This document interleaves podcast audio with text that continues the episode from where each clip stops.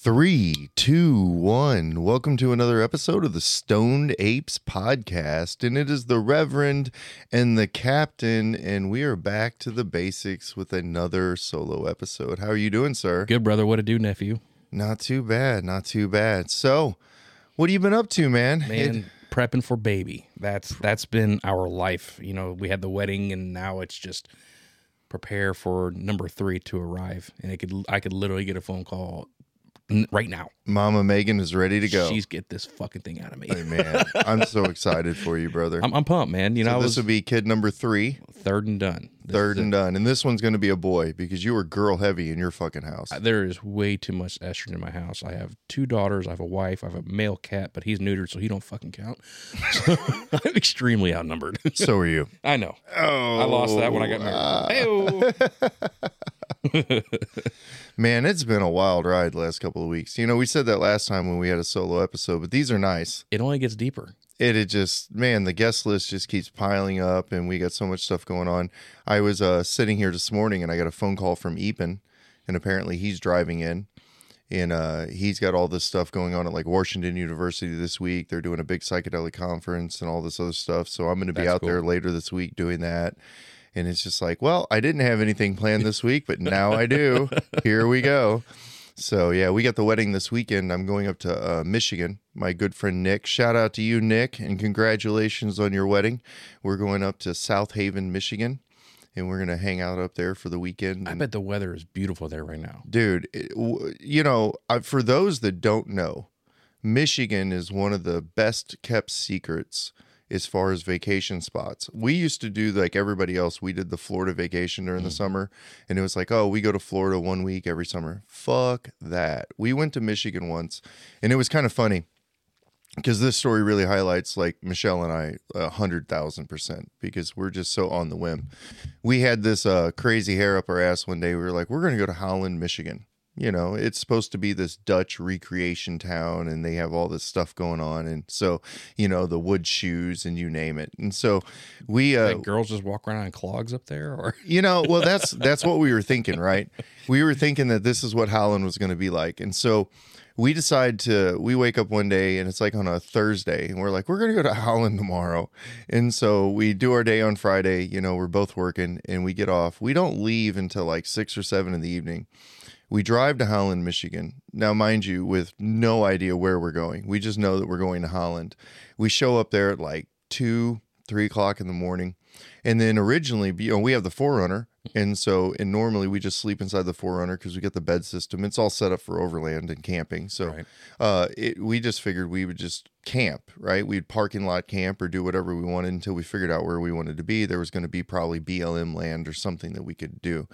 And so we get up there at like two, three o'clock in the morning, and we discover when we get there that they have a, a no sleeping in cars policy. of course they. do. And I'm like, fuck us. So we're driving all around. You should tint those windows, bro. Dude, we're, we're driving all around trying to figure out like where we're going to fucking stay for the night, you know, what we're going to do and how we're going to make this work. And uh, so we're driving down next to the lake, and uh, they had this campground.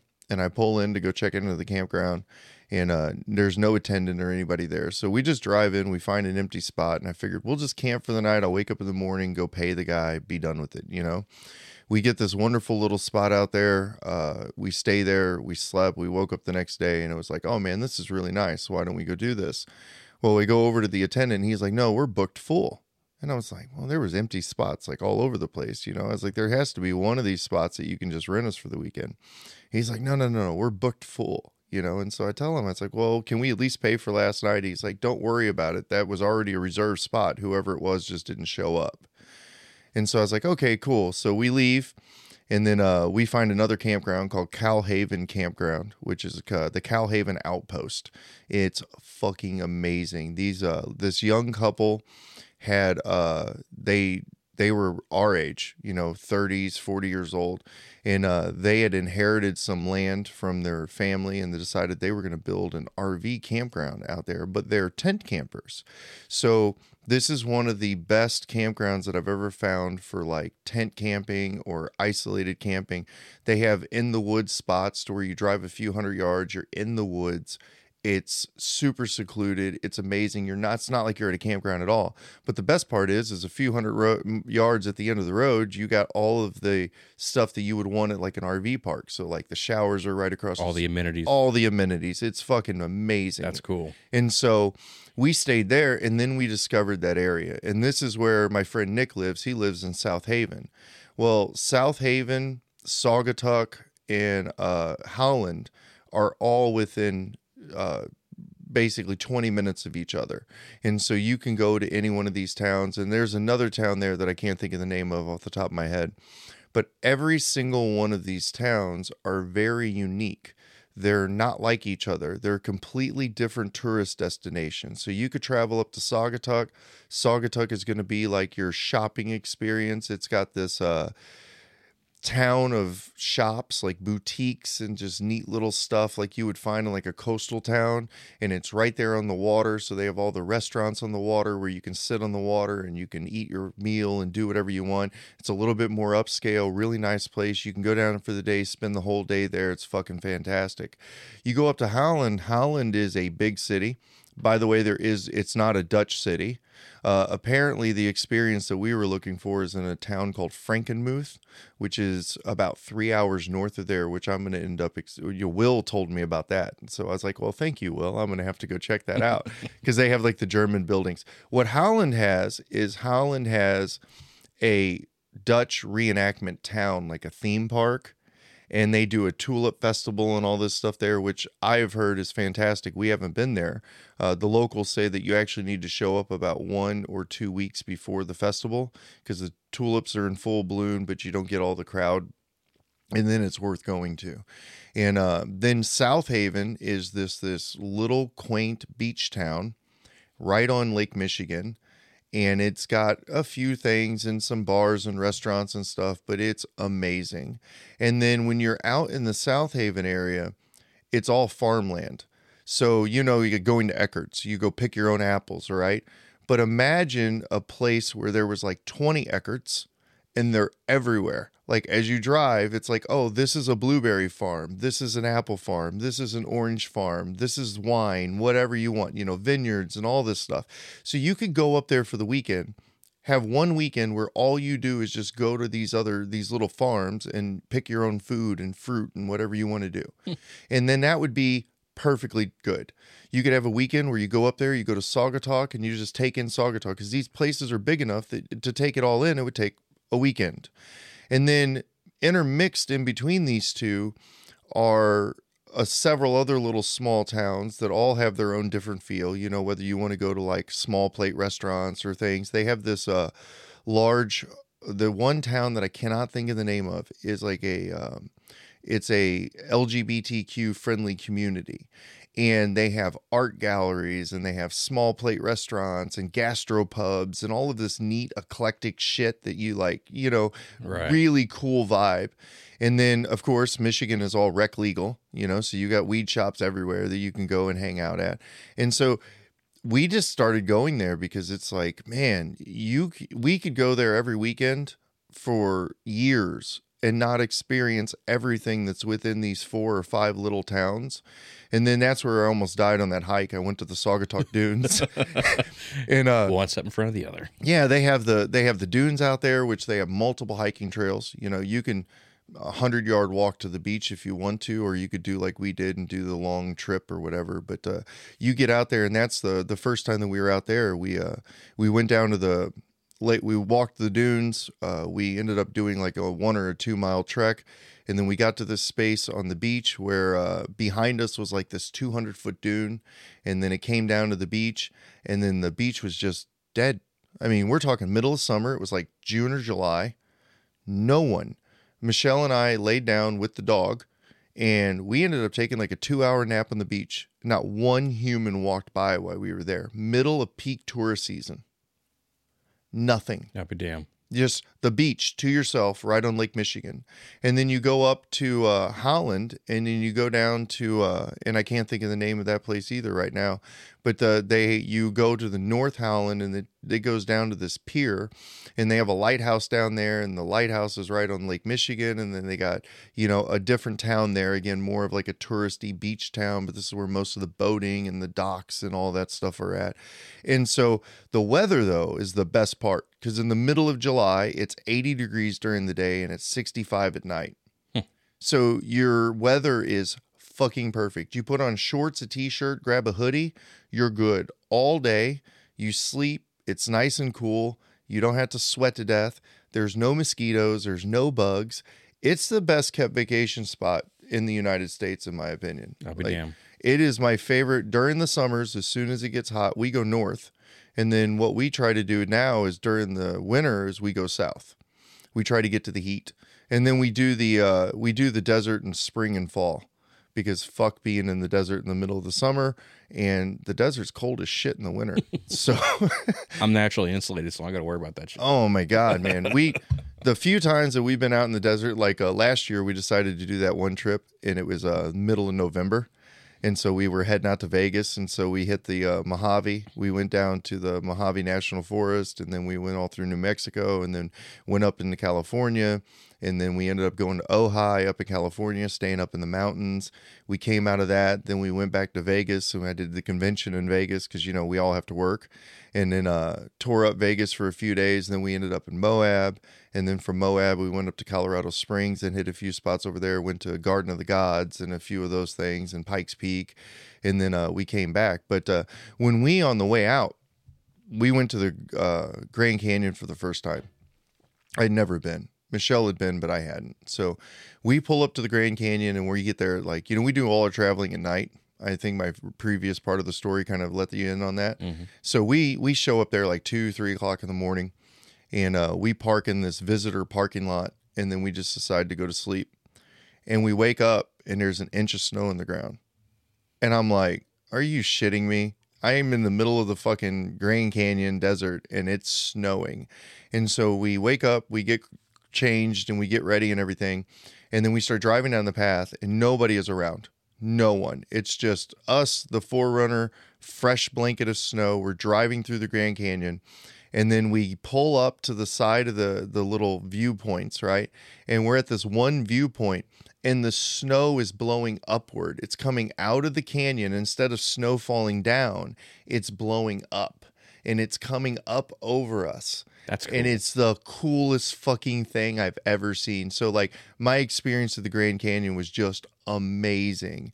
It was and it was a warm snow. It wasn't really that cold. It was like in the mid 30s or you know right just enough to be snowing. Right. So it had that thick heavy snow but it was still kind of warm. And so yeah, we're just we're hanging out at the Grand Canyon with the snow fucking falling in the middle of a snowstorm, watching the snow come out over the canyon. Glorious. But as overlanders, like this is cold. You know, we have the uh, we we did that uh, roll insulation for the windows. I don't know if you've seen what we did there, but we cut uh, you know the same insulation you put around HVAC. Mhm. We custom cut those to the windows, and then we layered them with felt fabric so that they pop in. And then, uh, so when before we go to bed at night, we'll pop in the insulated windows, and then we'll turn the heat on, get it smoking hot, let it idle for a little bit, get so hot you can't stand it. We'll shut it off, and then that'll hold. So when you wake up in the morning, it you know it's thirty degrees warmer than it is outside. right. The problem is, is you got to open the doors at some point. and uh, so yeah, the cold is a real thing. When we ended up in the Mojave, we decided to do uh we were in the Mojave National Forest, you know, middle of November, and it wasn't snowing, but holy shit was it cold. We had like a 30 mile an hour wind coming through and you know michelle and i are sitting out there because we're like fuck this you know we're gonna enjoy this and so we've got blankets we're all wrapped up i'm in my fucking sherpa I'm completely miserable, but I'm going to enjoy this. I'm in Sherpa everything. I've got my Uggs on, like, you know, fucking fully done. And uh and it's so fucking cold. Like we're just freezing to death. And so I was like, you know, weed and mushroom sounds like a good idea right now. I bet you look really cute with your O boots on. Oh, dude, I look sexy as fuck. like I don't play around, man. Not not when it comes to camping. you Like can hang those boots next to my golf bag. okay? when when we get out there for camping, it's like you learn, and I learned a lot from her. So she's originally from Canada, so she grew up in British Columbia, and uh, she lived out there in Vancouver, like a just outside of Vancouver, similar to like what we do with St. Louis, uh, in a suburb area, but on an island and stuff like that. And so she grew up in the water. She grew up in Canada. She grew up with the cold. Then she moved all around the United States after that, but then ended up settling in Colorado Springs. And uh, so she has always lived in diverse environments where cold and constant change. So she taught me a lot about layering. And- And when I was in the army, they always said, "Well, you need to layer." You know, I didn't really understand what that meant. I didn't know how to layer. I didn't know how the different types of material work with each other, how to properly insulate, what the importance of like air gapping is, what materials need to be breathable, which ones don't.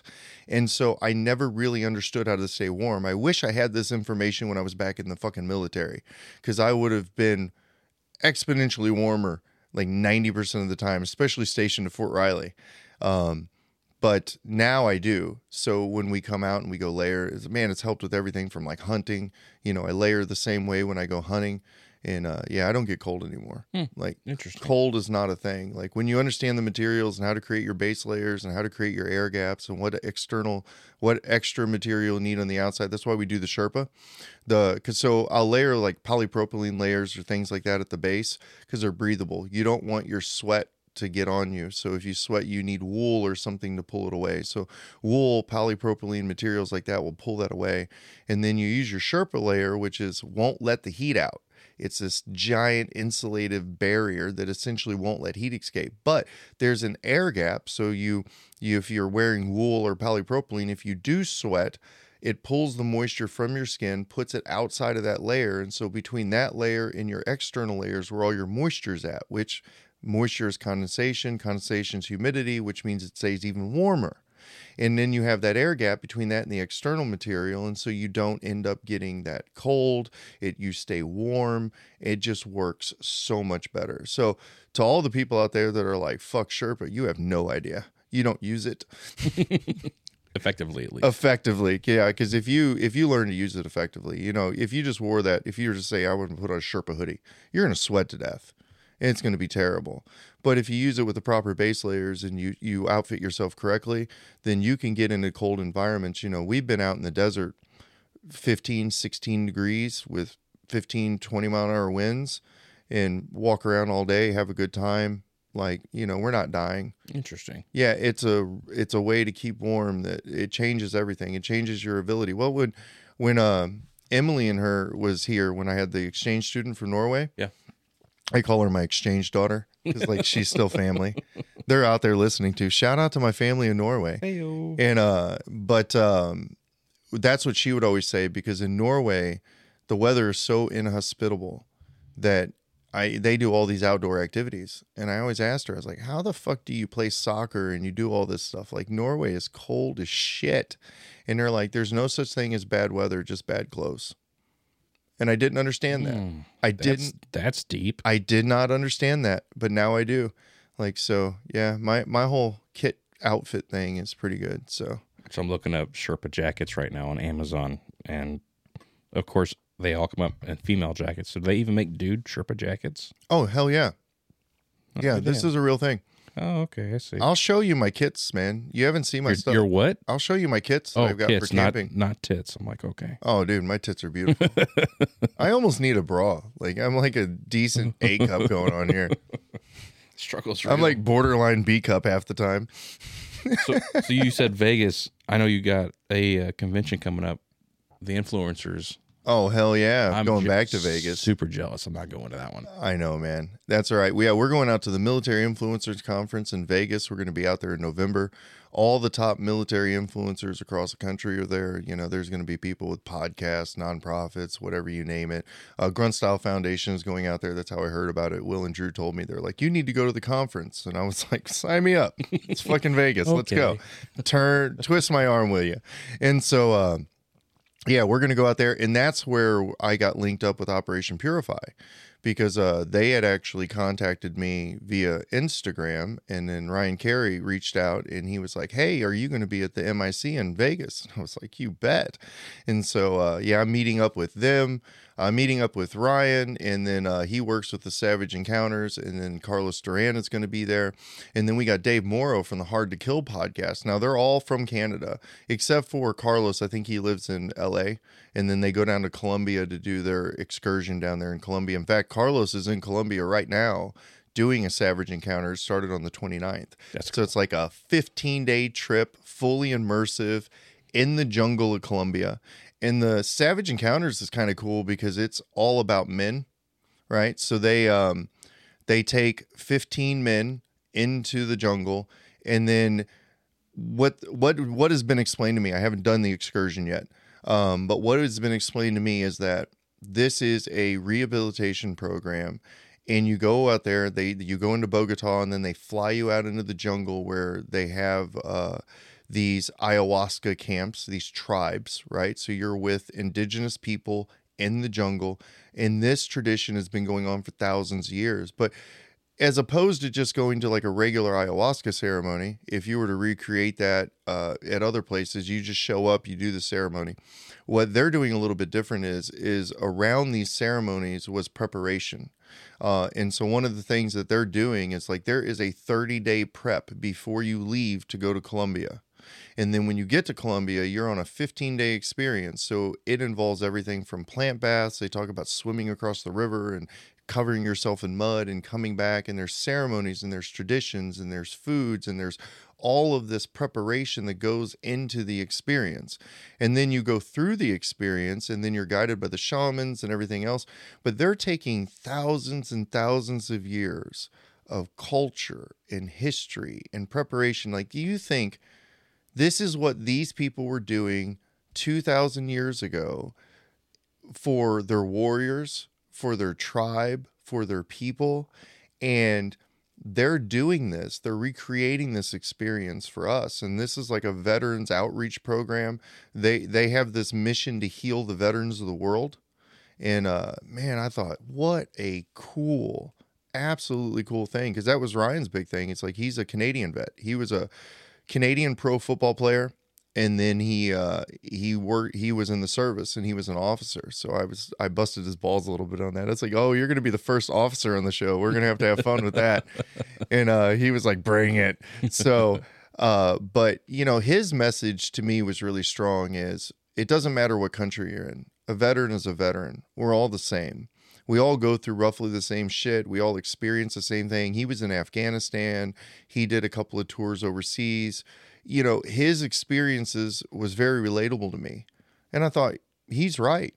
It's not just veterans in the United States, it's veterans everywhere. Like veteran outreach should be all veterans. And, you Can know, you imagine the network that that could create if that was the case? I mean, it, it is the case, but I'm saying if people Oh. were to utilize that, just that area or that realm, that network uh, worldwide or global, that would be insane. 100%. Yeah, because we're all very similar. I don't think it really matters what country you go to. I mean, military practice and military management theory, you know, has been refined over the centuries, you know, like a, a well tuned machine. So I would imagine that all militaries are relatively similar in their structure and design, and your experience in them wouldn't be too much different, not enough to not be relatable. And uh, so, yeah, I thought it was a great mission. I thought it was a great mission, and then uh, you know, and it lines up well with what we're doing. The, the only difference uh, right now, and and they're still working on this part of it, is uh, we also want our military outreach to include veteran spouses Right. right because the the women that go through the military experience the spouses enlist at the same time that the soldier does and you know uh, we're going to be shooting a podcast here in a, a week or so with Lainey brewer and her husband was on seal team 6 and uh, her husband's name is heath. And um, the stories that she has is incredible. And when she talks about her trauma like her trauma was was tremendous. You know, he's deployed, he's going out there, he's on all these special op missions. She doesn't know where he's at, she doesn't know what's going on. Uh, all of a sudden, the the uniformed soldiers are showing up on posts and they're delivering flags. You know, he was involved uh, in some of the highest casualty operations that we had suffered. You know, and at one point they had lost like thirty guys, and uh, you know, she's like, I'm there on post. Flags are getting delivered every day. She's like, every time one of these vehicles roll up, like you're wondering, am I next? You know, you're expecting your spouse isn't coming home. And obviously I get emotional because damn, that's a lot, man. Yeah, if you if you take it to heart, you know, sincerely, yeah, I don't I couldn't conceptualize that. Yeah, the trauma that the spouses are going through in those events, not to just mention, you know, I I had my first divorce in the military and it was before wartime even occurred. And the biggest thing that got me is, you know, when you get married and you make the commitment to say, "Hey, I'm going to marry this person." You're telling this person that you are the most important person in my life. You are my number 1. You're my partner. And I'm going to prioritize you above all things.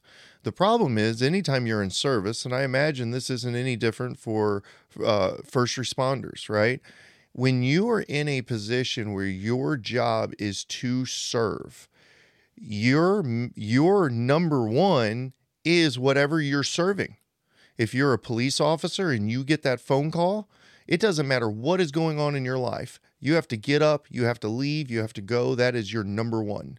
If you're in the military, it's the same way. You know, I was on rapid deployment uh, watch several times where uh, you have to be, you have basically have bags packed in the corner and you have to have a so many hour recall and then you have to be ready to fully deploy within so much time yeah, it doesn't matter what's going on. Middle of a birthday, kids party, birth of your baby, it doesn't matter. If that phone rings, you got to go. And that puts a stress on relationships that not everybody is built for. Yeah. And my first wife was not built for that. She could not understand that Army came first. Army was number one, she was number two. And there was nothing I could do about that. And so that puts a stress on the relationship. And then you add in wartime and you add in everything else. Like, you know, these spouses are sitting at home. If there's children involved, a lot of them are having babies. A lot of them are raising kids on their own. A lot of them are just single parents. And they're doing this with, I mean, they have support, family support groups and things are out there, but not all of them are created equally. Some of the support groups, especially at the early time at Fort Riley, they were terrible. And a lot of these people are just floundering on their own and they have no idea what to do. So they've suffered legitimate trauma. I was uh recently I decided to reread American Sniper, Chris Kyle's book. And there's a spot where his wife Taya talks about that where she he went on mission. She kind of knew where he was going, knew he was always on helicopters because they were obviously going in, and infiltrate, quick, you know, in and out type of type of missions. And there was a, a report on the news, you know, the spec op community took massive losses. I don't know how many were killed in a helicopter crash at this specific area. And she could not get a hold of him for days. Mm-hmm. And she just had that gut feeling like it was him. And then she got a phone call and it was him. Hey, babe, like everything's fine. Like, and she's just like, a, you know, emotionally a wreck, you know. And I, I look at that, and you know, when you look at uh, the movies that um, uh, that was Mel Gibson, uh, We Were Soldiers, and they have that two sides of the angle. You have the, the, men fighting the war, and then you have the women front fighting at home. Mm-hmm. And then they start showing the taxi drivers delivering these the, the letters of you know your unfortunately your spouse has been passed away due to you know KIA, and the military wasn't prepared for that battle mm-hmm. specifically. That's why they had taxi drivers doing it, and just the trauma that that goes the ripple effect of, of war is well, is so vast. That has been that has been my biggest push in everything that we're doing with our outreach and especially as we get more steeped into psychedelic medicine and therapy is you have to realize that trauma is universal. It's not just specific to veterans Everyone or even veteran spouses, right? There's people out there that have suffered rapes, that have near homicides, that, you know, I've said even once, you know, the there's traumas in my life that I've dealt with that was a passing statement by someone that maybe that person didn't even realize that they made that just landed that stuck and it created years of trauma. And yeah i've been to war but that was significant. Like i'm still working through some of those things. So trauma comes from anywhere. And then you also have people too. You know there's a lot of uh you know and i can speak for michelle on this because there's a lot of people too. You talk not just being a veteran spouse, but another angle to being a veteran spouse that is universal in nature is one of the things that happens when these veterans go overseas, they get militarized, especially depending on your job. You're militarized. And if you're psych ops, if you're criminal investigation, if you're, you know, a war fighter and you're on the front lines, whatever the case is, you bring that home. The military teaches you how to militarize yourself. They teach you how to be a war fighter. They don't teach you how to turn it off. So you come back home, and now all of these things that are your survival instincts that you built that have kept you alive this whole time, you start doing this to everyone. And who gets it more than anyone? Because we have the social dynamic. It's like, oh, well, we can be the worst person that we want to be to the people that are closest to us, right? So everybody puts on this fake face for all these strangers out there. But when it comes to your wife and your kids, you're at home and you're just you're literally just doing terrible shit to them 24 7 24 7 and there's a lot of warfighters that come home and they wage war on their family. You know especially these people that are in psych ops or any of these mental things or, or whatever's going on. It's like they're waging war consistently on the people that are in their life. And you know so you get into a relationship like that 10 15 years down the road that's fucking trauma. You've you're you're a mental mess of dealing with that person. And that's another part of the outreach that I want to get into eventually is teaching veterans to demilitarize, teaching right. veterans to protect home. Like home is not where you treat people the worst. This is the place where you put the most care. Right. Your spouse gets the very best version of you. Your kids get the very best version of you. You know, if I'm out there in public and I have a bad off with someone and they're like, man, that guy's a dick. I really don't care about that all that much. Individual perceptions vary. If I did something that I thought was wrong, then sure, I'll own that. I'll apologize or whatever the case may be. But my family gets top priority. I put the best foot forward with them because all the work that I do on myself, I'm home, right? I'm number one. I have to be the very best version of myself that I can possibly be. I have to put in the work. I have to do the therapies, whatever it takes to get myself right. I, you know, it's that that ad, that whole thing of you know when you're on a plane and the gas, the air mask come down, who puts it on first? The parents should first because you can't save your kids if you're dying, right? Right. So you work on you, and then then that goes to your spouse, that goes to your kids, and then you build this family unit that now is healthy, right? Your home is no longer a place that you dread coming into. You know, I remember in my previous marriage I'd get off work, I'd work a 10, 12 hour day. And then I would literally work longer sometimes just because I didn't want to go home. There were other days where I would drive around the block multiple times because I didn't want to go home because I knew when I was going home what I was going into. I was going into the most toxic environment of my day. Or I would park in the driveway and I would just sit in the driveway and listen to music until I got in the headspace to go deal with that. Home should never be that place. Home should never be this shit toxic place that you can't escape from. Because if it is, how do you deal with life? You don't. Everybody out there is putting all of that toxic negativity that they're creating in these internal bubbles are going out. So if their home life is like that, if their home is that toxic, I, I can use myself as an example. When I was living in that space, I was a shit human. When I walked out, everything was negativity. Everything was toxic. Everything was depression and anger and just gr- i was that grumpy old vet. And i let everybody know it. I didn't fucking like life and you knew i didn't like life. And i was going to make sure that every interaction and everything that i did everybody knew that that i was fucking miserable and you should be miserable too. My have the tides changed. Oh right? Because you know, life's got to be so when, like when you what goes through your head when you look back and you, and you you reflect the old version of you versus who you are now and the growth and you coming out of your full potential. And it, has got to be unrecognizable. Yeah that's what i was unrecognizable. I look at situations in fact that has been a big part of my therapy. You go through life and you have experiences and you have memories. And in those experiences there are outcomes.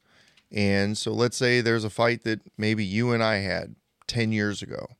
And maybe I felt really securely about that. In fact, there's a few examples that I've talked to you about. There was an individual that we both had experience with at a martial arts gym that I held a serious grudge with for the last 10 years of my life. And one of the things that I had to come to terms with as I was starting to reflect on these memories is I had to go back and put myself in those situations, look at the factors, then see it with a new set of eyes, see it through a new lens, and look and say, what really happened here? What did I do that created this reaction? Was this person's reaction justified? What were they wrong in? What how would I view that if that happened today? And what I've done is I've sent out a lot of apologies. I wrote that gentleman specifically a very long, very heartfelt apology because when I looked at that situation, he was wrong too. There was some things that he could have done better, but ultimately, I was a dick. And what I did wasn't right. And you know, I had to own that. I had to say, "Hey, you know, man, this is I could do better." And you know what? I'm not really going to shut the door on that. If you would like to reconnect, if you would like to whatever, then I'm open to that. You know, kind of curious to see where you're at in life now. And uh, so that's what I've done with it. It's just trying to understand and reshape all of my experiences, getting rid of those biases because I don't know necessarily anymore. I don't trust my past. I guess that's the best example Right. you know so i've been trying to give everybody second chances or forgive when i can uh, but it's also made me too uh, in that same breath it's also made me a little bit more um, i will close doors easier now. There if i recognize a situation and i say a hundred percent this person is not somebody that i want in my life because of this behavior because of where they're at in life i don't have animosity toward them anymore. I still love them. I still wish them the best. But that door is not open. That door is not open. I'm not going to let that in my circle. That's not going to come into my field of influence. You can go be you best of luck to you but i'm not going to make that a part of it. Which i think when i was going through that toxic lifestyle I was welcoming that because I was attracting it, right? That law of attraction. I was going out there and attracting all of this bad shit. And so what were you going to find? You're going to find bad people. And now that I'm on a different path in life, law of attraction is still true. Now I'm finding all of these wonderful, loving, open, accepting people that are coming in that are all committed to self-improvement, that are all trying to become better humans who are at varying degrees of this. You know, I meet people all the time that are w- on a higher frequency than me. And it's like, oh, well, fuck, I'm trying to get to your level now. Monica Adams. Oh, 100%. What an amazing woman. Oh, the energy. The energy that she puts out. And, you know, it's hard. I, I don't know how much of that comes through on a podcast. But when you're in a room with a person like that, You just feel it. you know, Yeah. yeah, it's powerful. And her mom's a sweetheart. Absolutely. Such a good person. Yeah, the the energy and the charisma that is I don't know, man. She should be like uh one of those like prep rally people. Yeah. Like that when she walks into a room, it's like I'm on fire. Yeah. I'm like I'm ready to go. And to carry that kind of energy and that charisma with you at all time and that serious zeal for life, yeah, those are the people I want to be around. One thing I liked about her too was, you know, we've had people on the podcast where they're, you know, they're kind of quiet and, you know, but the second the mics turn on, they they hit that switch and they're on. It's not like that with her. She's just Always on. she's always on. Yeah, from the time she came through the front door to standing in the kitchen to the time she hit the table, there's Full never a different version. No. Never a I different love that. version. I mean, it's, it just it's genuine. I Yeah. love that. Well, it's it's about being authentic, you know, and and I think that that's yeah, that's a quest for anybody. It's it's it's it, and that's why I don't I don't hate on myself either. Like I want to I really want to say that too. You know, when I look back on how I used to be, uh, I used to carry regret. Regret was a big theme in my life. Like I would have so much regret, and that led to a lot of depression and a lot of stuff like that. And now I realize that, like, look, you are who you are you can only make decisions, you can only do actions based on your frame of reference at any given point in time that you're experiencing that. At that particular point in time, I didn't know what I know now.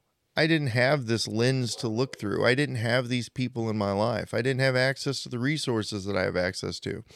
I was dealing with my own shit too. I don't really regret anything that I've done. Uh, I think some things I could have done better, but ultimately, if you were to take me and put me back into that same space, if I don't have this new lens, I'm nine out of ten times I'm probably going to do the same thing. Right.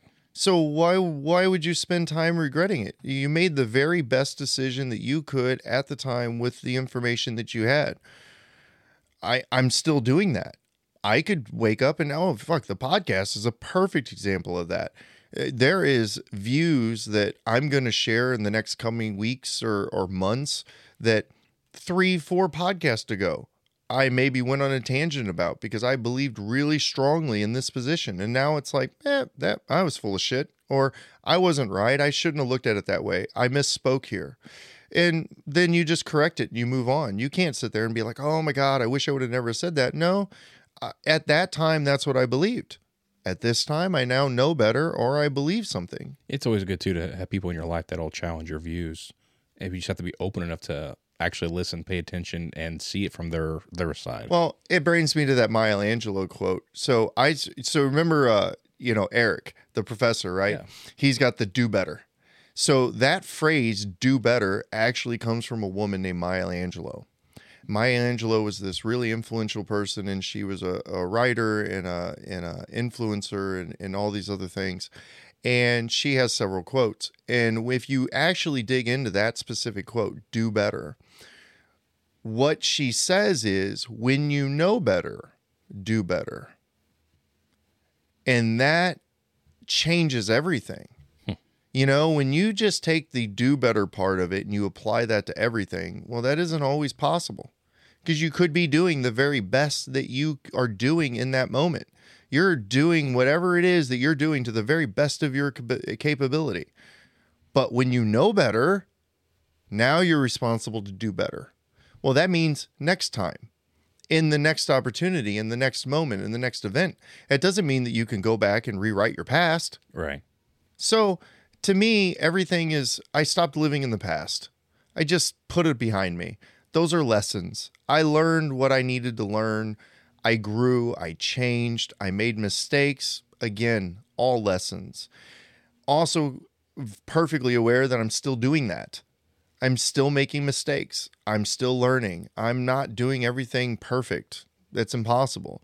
But when I know better, I'm going to keep doing better. So now my life exists more in the present and more in the future.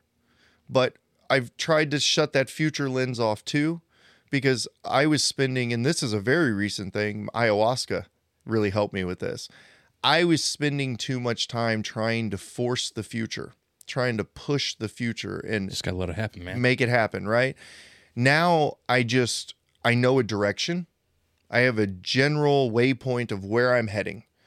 And I'm not putting time frames on it. I'm not putting particulars to it or or or cuz look, it could change a million percent overnight. You know, you could think that you're going to go out here and you're going to do X, I, X, Y, Z, One sleep can change that. and yeah, then you you wake up the next day and you realize that yeah, you're doing the same thing, but by the way, you're doing it with, you know, ABC. And it's just a completely different experience. So why are you going to steep all of your interest into XYZ? I think you should just realize that yes, I'm going to go do this thing. But however that happens, I'm going to have to figure that out when it happens, why it's happening. That's where the vision comes in. That's where keeping your eyes open, being ready for opportunity comes in. I'm just constantly scanning now, looking for the doors that open in the direction that I want to be going. And then I try to walk through them. But so most of my life, most of my focus now is in the present. It's just about learning to be. And that's where the most fulfillment has come from. Because, you know, and again, another ayahuasca teaching. Um, that's the purpose of everything is our experience. What we are experiencing in the right here the right now are all of our five senses you know six sense if you want to go to that as well. We live in a visceral world full of environmental stimuli. Our job is to experience that stimuli the very best of our ability at all times you should hear everything. You should see everything. You should engage with everything that's around you. You should feel everything. You should do your best to learn to just be, be in the moment, be in the conversation, right? Be with the people that you're with at that moment in time. Be in the environment that you're in at that moment in time. How many people do you know go on vacation and they drive all the way to the beach and then they play on their phone? Or they drive all the way to the beach and then they're talking to you about what they're doing next week or what they did last week. Why does any of that matter? Why did you drive all the way to the beach to sit in front of the ocean to sit there and think in your brain about what's going to happen tomorrow, what happened yesterday, what's on your phone, what is other people doing? Your job in that moment is to sit in that space and take in what you are experiencing, the people that are around you, the water that's in front of you, the sand beneath your feet, the temperature in the air, the sun, the clouds, whatever, the animals that might be around. That's life. And if you're not doing that, you're missing it. Like you're literally missing it. The only thing that's real is the present. And if you're spending all of your time outside of the present and you're in your head and you're over here, like, no. Like, you know, that is the one thing the professor teached is have have no balance. Have balance by having no balance. Right? When he's at work, 100% in work. When he's at home, 100% at home. When I'm in this conversation with you, I'm 100% here. And when I'm in a conversation with somebody else, I try to be 100% there. And to just be in that space 100% at that moment in time. And that's balance. That's how you're going to find your your your your core balance to everything. You're going to find your like center. Because then you realize, well, I'm living the experience that I'm supposed to be living. I'm getting the most out of it. So I don't know. That was a long way to answer that question. Yes, it was. But did did I do an okay job? no, no, you're good. You're good. I'm gonna refill my drink. Yeah. Coffee holic. He's got a gallon. Is that is that that's coffee, right? That is 100% coffee. But look, I switched to decaf and uh, I switched to this thing called Dandy Blend. So one of the things that I had to do with the dieta for ayahuasca, and I think I talked about this on the podcast, I had to quit caffeine. Mm-hmm. And so my dumbass, I had been drinking monsters for a while, and uh, I have been very um, aware of my caffeine intake. So uh, one of the things that I had a doctor tell me a long time ago was like, don't go over 500 milligrams a day. So I would never drink more than 500 milligrams of caffeine a day. And um, somewhere along the line, I got bad information or I misinterpreted information. I was under the impression that a pot of coffee had about 110 to 115 milligrams of caffeine in a pot of coffee. And so I was drinking like three pots of coffee a day.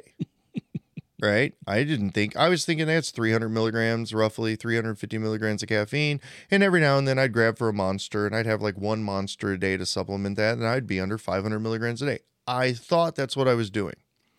I was wrong. Very, very wrong. So apparently, I was taking more like 3,000 milligrams of caffeine a day. Yeah, I was gonna say it's a lot. Because it's per serving. It's like 95 milligrams of caffeine per serving. And there's 12 servings per pot.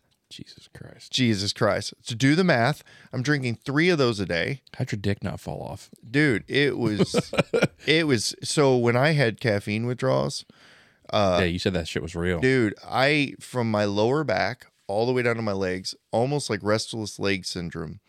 I had this ache that started. And it was like, you know, when you're doing a hamstring stretch and you get to the end and it's just that hollow, that one that you just can't stand. Like you're just like, oh, it makes you quit. Yeah. For everything from my lower back to the to my toes felt that way. And there was nothing, I mean nothing that I could do to relieve it.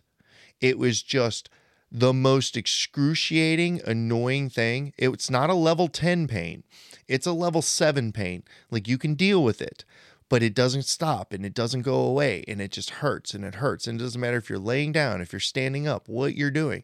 Oh man, I 100% became bitch on this. Like there was moments where I was just laying on the ground, literally just squirming around, like dying and just couldn't get it to go away, couldn't get comfortable, and I'm just on the floor just squirming. And I was like, "No, we're done with caffeine.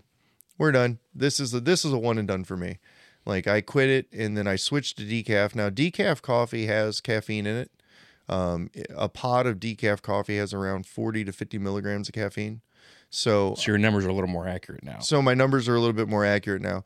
Um, but I also switched to this stuff called Dandy Blend, which is a dandelion. It's an instant mix that you can buy, and it tastes very similar to coffee, and it's fantastic. And I drink it the same way I do my coffee. I just put a shot of heavy cream in it, and uh, because that's carnivore friendly, so I got to stick with my diet. and uh, it's absolutely fantastic. And so yeah, I I switched to that, and that's what I pretty much drink now and uh, it's a lot healthier. I'm not as not going to die so quickly. And then there's a lot of benefits to the the coffee. There's a lot of benefits to the Dandy Blend. Like there's health benefits associated with that. Those are powerful plants. That's cool.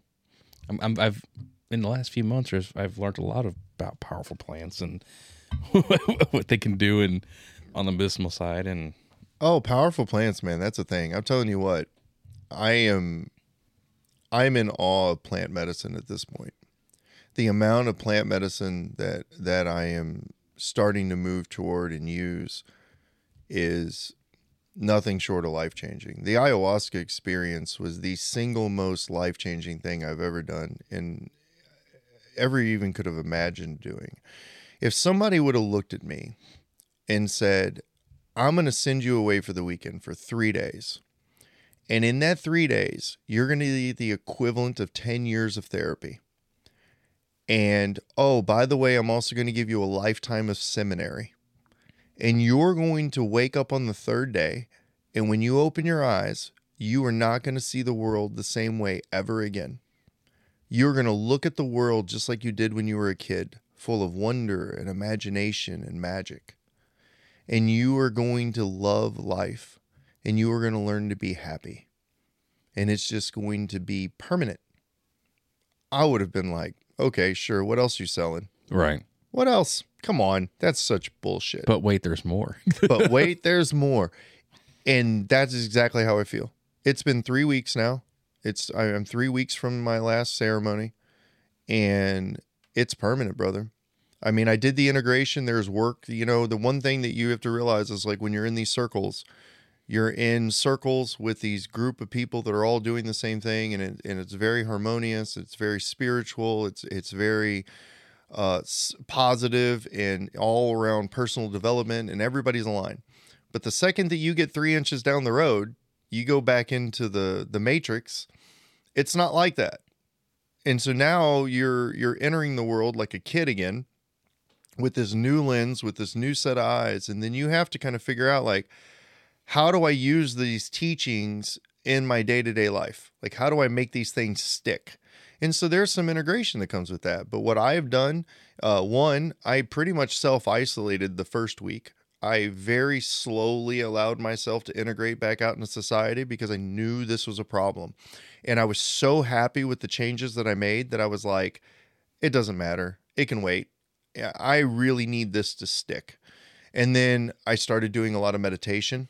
I started doing a lot of sauna. I did meditation while I'm sauning uh, because it's like learning to get inside of yourself, to process your own emotions, to get more in touch with feeling, to get more in touch with intuition and, and thought, right?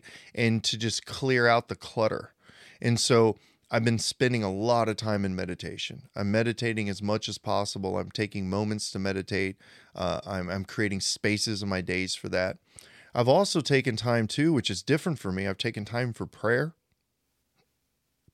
which I don't know how I feel about that, but Is it, is it actual prayer or is it meditation? oh, it's it it's 100% prayer. Like if if there's any anything that ayahuasca did for me, the borderline open-minded atheist was teach me spirituality. Like I definitely believe that there's a source. And you know, a lot of people would call that God. I don't know if I agree with that term because when I think of God, I think of the the guy in the sky, the individual person with the beard and and Let's when just let's just call it the one.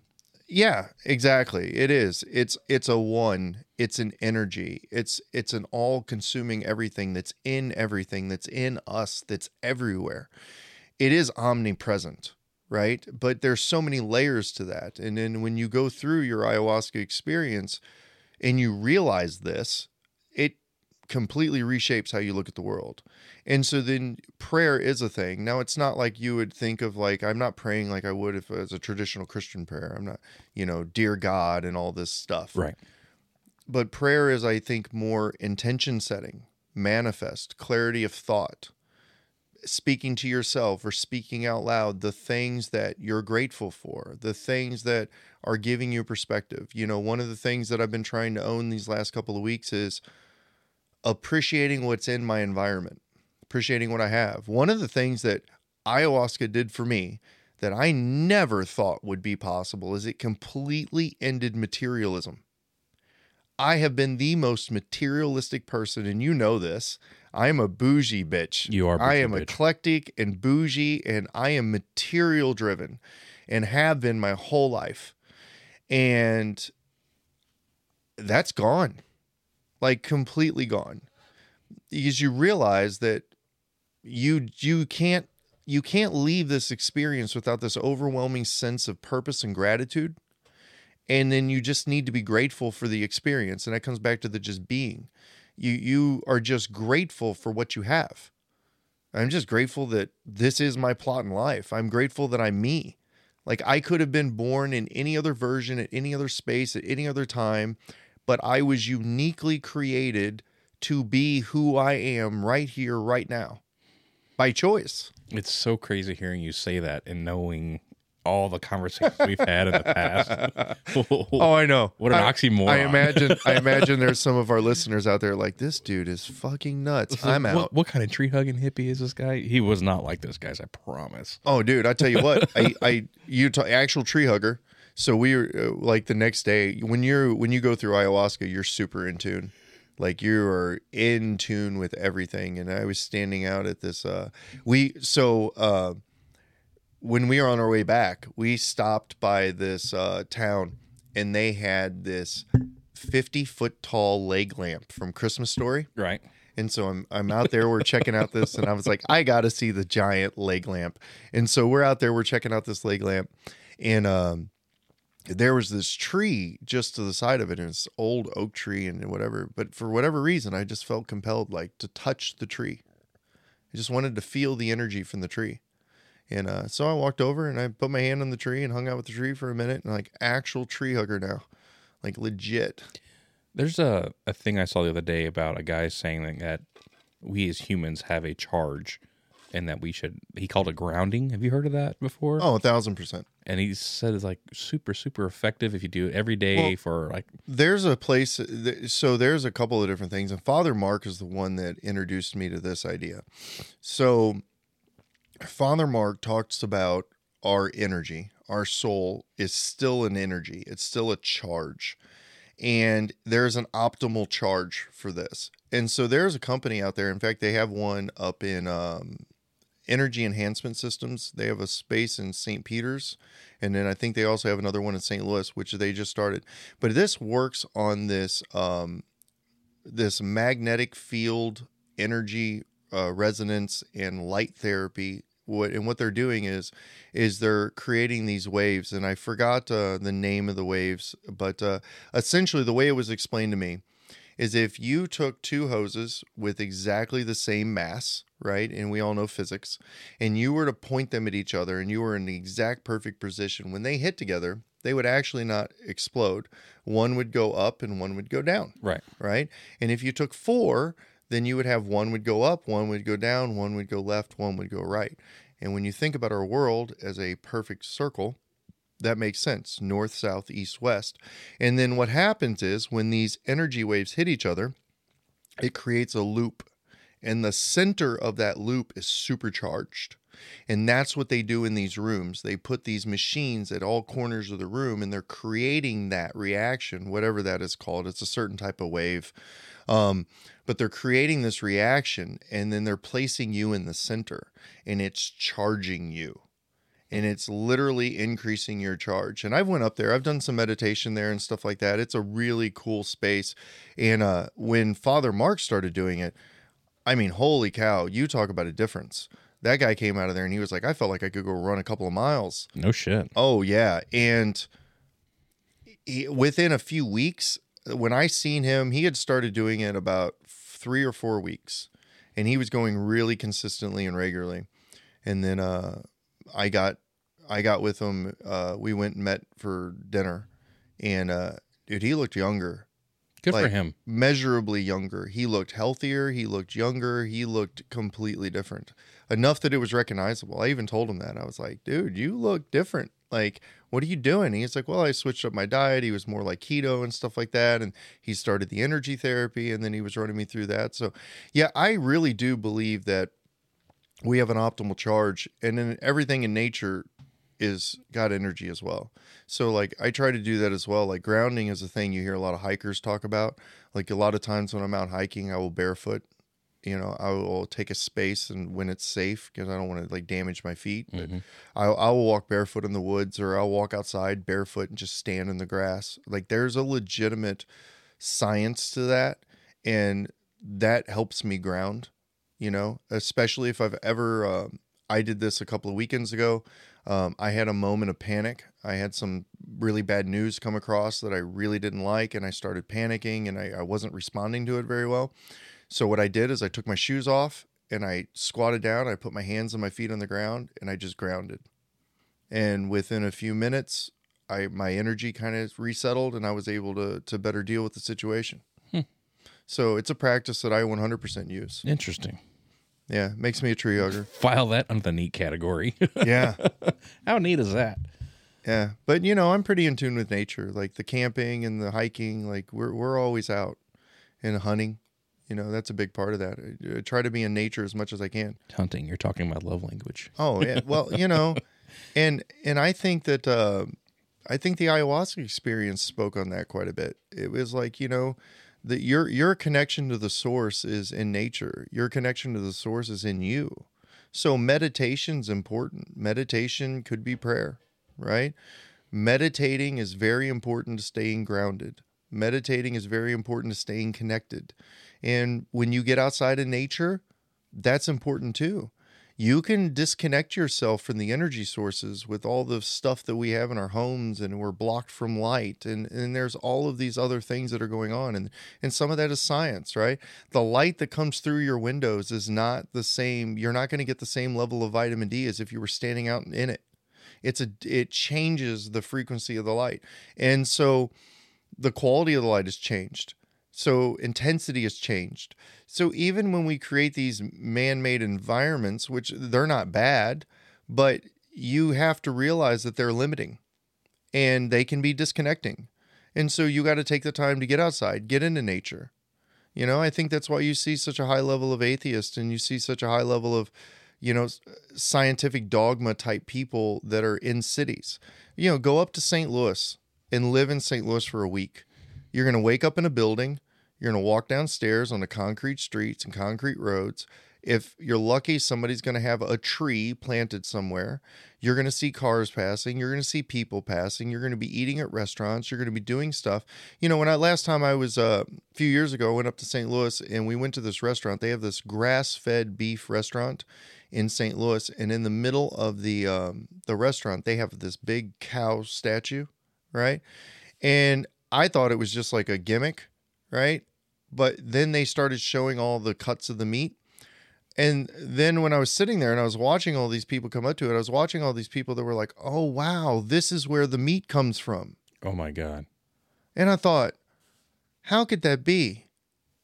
How could that be? And then, but then you think about that environment. If you're living in that environment 24 7 and you're never leaving the city, and how many people do we know that don't do that?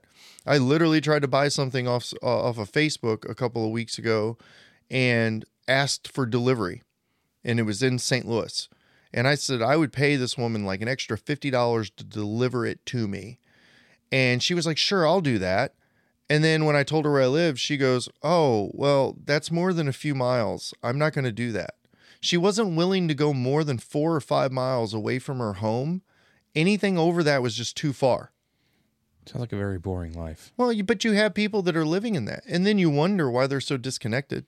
why they believe the way that they believe, or why they think the things that they think. They're never out in nature. They've never hunted an animal, let alone processed their own animal. They've never took that food from the field to the plate. Why would they give thanks for something that they don't understand? Right. You know, even before not being religious at all, I would still give thanks for the deer that was on my plate because I know where it came from. Mm-hmm. I am grateful that that animal gave its life for my subsistence. Like that doesn't have to be a religious thing. That can just be an appreciation for your That's res- environment, that's respect. respect. And so, yeah, th- those things I think are are important to staying balanced. Anytime I get into the debate of country life versus city life, I always challenge people that live in the city: look up at night. Tell me how the stars are. Now, drive 60 miles south of my house, and you tell me how vibrant the stars are. And, Yeah. and my kids, they're like, I don't see the stars anywhere because we went to the Blues game at night. And that was one thing my daughter said. It's like, where's the stars at? I'm like, you're not going to see them here, sweetheart. You're not going to see them. Well, and, and that preaches why I'm so big into diversity, though. I, I think that there's purpose in all of these environments, and the key is to have as much diversity with them as possible. You know, that's when I took that trip out west. That that was one of my biggest things that I took away from that. Is it's like the United States is so vast and so diverse, and all these living environments are so different. It almost doesn't make sense that we're trying to manage it as one group Right. You it, can't. it almost seems like this should be individual. You know, you could almost make the argument, and I'm not making that argument now. I want to be very clear for the listeners. I'm not like some, you know, revolutionary or anything like that. but you could almost make the argument that the United States could be broken up into four or five separate countries because they're so uniquely different. The environment, the people, the culture, the everything that's there and you, what what is good for somebody in Missouri isn't really applied to somebody that lives in New Mexico. no. And to think that a law that's passed here somehow has to have bearance over somebody that lives there, that doesn't really make any sense. They're living a completely different existence. And their cultures are different and their heritages are different. And there's a lot of stuff going on there that, you know, it gives credence to the state rights thing. It, it also uh, it really makes doesn't make a whole lot of sense when you look at it as like a universal government structure. It's like you know, um, but I, think it's more the more diversity that you have, the more that you can expose yourself. If you live in the country, you need to go to the city. You need because you know the, the people that live in the country they're limited too. Oh, They're- yeah. they're not seeing social structure. They're not seeing the social class structures. They're not they're not getting inundated into that. They they you know one of the biggest things that I see with country people is they get this uh, very narrow um you know I, not not so much just race but let's call it culture Mm. right um everybody that lives in the midwest they preach that oh we're just not cultured here well the problem is is that's an inaccurate statement i believe i think that we have this very powerful monoculture we have a culture in the midwest. We do. And it's a singular culture. There's no diversity in it.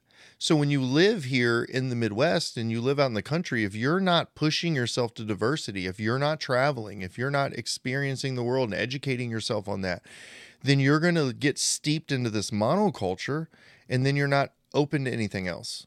Where if you're doing those other things, and I think that's why people that live in cities sometimes tend to be quote unquote more cultured, Mhm. but they're getting more diverse experience sets Right. so that they get to see that. And then, you know, I, I've learned a lot about myself.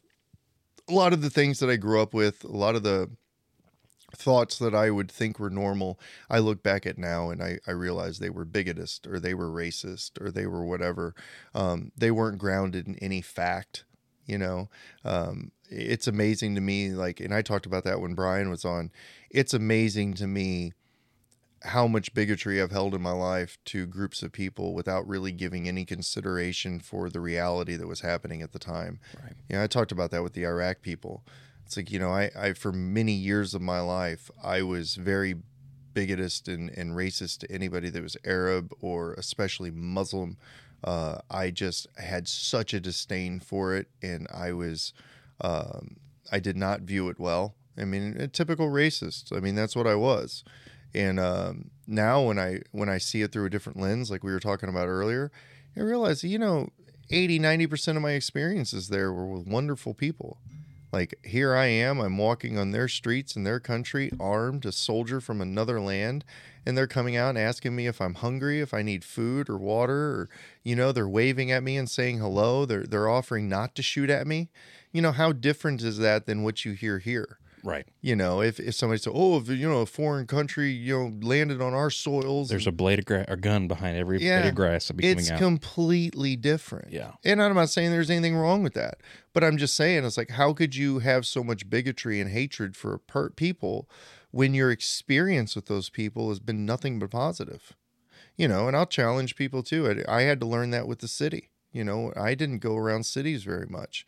And it wasn't really until I got with Michelle a few years ago that I started going to the city more. It's like I used to have all of these very racist thoughts, you know, what crime was and where crime came from and all of this stuff. And I've been going to the city pretty regularly for several years now. And I tell you what, I don't hold any of those anymore. Mm-mm. And It's nothing like that. And I've met some of the nicest people, you know, in some of the best situations. And it, it's it is it's funny how you can have such a narrow scope of life that you develop these racist tendencies or these bigotries that are not founded in any reality at all. It's because your uncle said it or your dad said it. You know, or my you saw it on the news. my dad was really racist and i realized that a lot of the thoughts that i grew up with were were steeped in that right or from other people that you met that had these tendencies Right. but what i will say that i've realized here recently and uh, again another ayahuasca come together for me was acknowledging it you're still holding a little bit of racism I what the things that I've realized, like with whether it be homophobia, racism, bigotries that I've had, when I feel the need to stop acknowledging it, that is when I realize that I've moved past it. Right? Like I think I was for a for a period of my life I was was relatively homophobic. And um I would be around people and I thought I was being accepting. Like I thought like I was, oh, that person's gay, but I'm being inclusive. But to me, there was still a little bit of a standoffishness there because their homosexuality bothered me and I didn't agree with it or I didn't like it. And so to me, it was like, I didn't want that around. Or, you know, even if they were around, it was like, well, this is my gay friend. See, I'm a super accepting guy. And uh, now I've realized that I've moved past that because now I just don't even notice. Right. I just don't care. Or just a friend. Yeah, I just don't care. It's like this is my friend, and I don't, you know, so- uh, sexuality aside, like it just I don't care. Doesn't it's matter. It's not even a thing. No. you know, and it's like you, when you get that way with race, you get that way with religion, you get that way with everything else, and it's like you know, that that I think is the You get away from being a good human. yeah, yeah, it is. It- It's it's a better place to be. I'm happier, and it's also another thing that I keep working on. You know, because it's like I want to get rid of as many of those identifiers and I, all that identity politics. The world would be so beautiful without it. Yeah, you know, it's going to be a tough one though. Everybody, you know, this is something actually this is a really good segue for this because this is a conversation I think you're going to like. Um so I was I was having a conversation with Michelle the other day in the kitchen. And I realized that the thing that in the past would bother me about, like, let, let's talk about homosexuals, because those would be the best example of this that I can think of right now. I used to make statements that it would bother me because people would come in and then it would, like the first words out of their mouth was, "Well, I'm gay," right? And it was like you couldn't hardly start a conversation with somebody had to tell you like, "I'm a gay." Okay, Or I'm- great. I'm, vegan. Like you know, or vegan or whatever, and it was like, okay, great. Like I don't really care what your sexuality is, right? What I didn't realize, and I realize now, that's an identifier. They're identifying. When they make that statement, the reason why they're making that statement is they're not wanting you to know their sexuality. They're wanting you to know all of the things that come around with that. They're they're they're that's their way of telling you that they like fashion or that they like creative stuff or whatever other thing that you want to put in and not all homosexual people are the same, but you know, whatever the stereotype you want to throw in there, they're putting themselves in a camp, right? And then I realized, oh, wait a second. We're all doing that when a guy walks in, I'm a man's man, right? Or I'm a hunter or I'm a veteran. Well, buddy, I'm doing the same thing. When I walk into a room and I'm say I'm a veteran and I wear my grunt style clothes and I look like a veteran, I'm identifying in that moment. I am taking on that identity because I want you to know, I'm projecting to you what I want you to know about me. That's my signature. We're all doing it all the time. So I think that that's not a bad thing. What what we have the challenge is now is we have to find out when it is a bad thing and when when where to stop it. How to balance Right. right? Because we all want to have our identity. You know, maybe I don't walk into a room and be like, I'm a heterosexual male because that's a given. I don't need to identify myself as a heterosexual male. The majority of men are heterosexual. Majority of men that look like me are heterosexual or they're bears, right? And I could be a definite bear. I'm sexy as fuck. You're Um, hairy enough. Dun dun dun. I, dude, I have this bear wall thing down. Uh, but it's they're just identifiers. And people are identifying themselves all the time. So when you say somebody that, well, you know, like I used to, well, I that's the only thing I, I don't I don't mind gay people, but you know, I don't like it when they just put their gayness in my face. Well, they're not putting Jesus their Christ. they're not putting their gayness in your face. No, they're they're just telling you that this is their identity. This is how they identify. This is what they want you to know about them. This is their this is their logo, their symbol, right? And then when you see it like that, it's like, oh, well, that's kind of beautiful. I actually like that. Thank you for letting me know a little bit about you. You gave me a brand and an identity, something that I can understand, right? No different than why Apple has that apple. You know that when you see that apple, that logo, they're telling you about who they are. Why do people tattoo that on their body, right? Well, how come you know when you when I open up my MacBook, it's got that pretty little apple there, right? Because you know as soon as you meet me and as soon as I pull out that MacBook and you see that little apple, that tells you something about who I am, doesn't it? That's an identifier. When I pull up my iPhone, you know I'm an Apple guy. That's communicating something to you. Team Droid. Yeah, it's but it's an identity, Right. Right. And so we're wearing the same things. We're wearing our brands through our labels. When you say I'm a hunter, that's an identity. I'm a veteran, that's an identity. I'm a man's man, that's an identity. That's all those are. And that's all anybody else is doing either.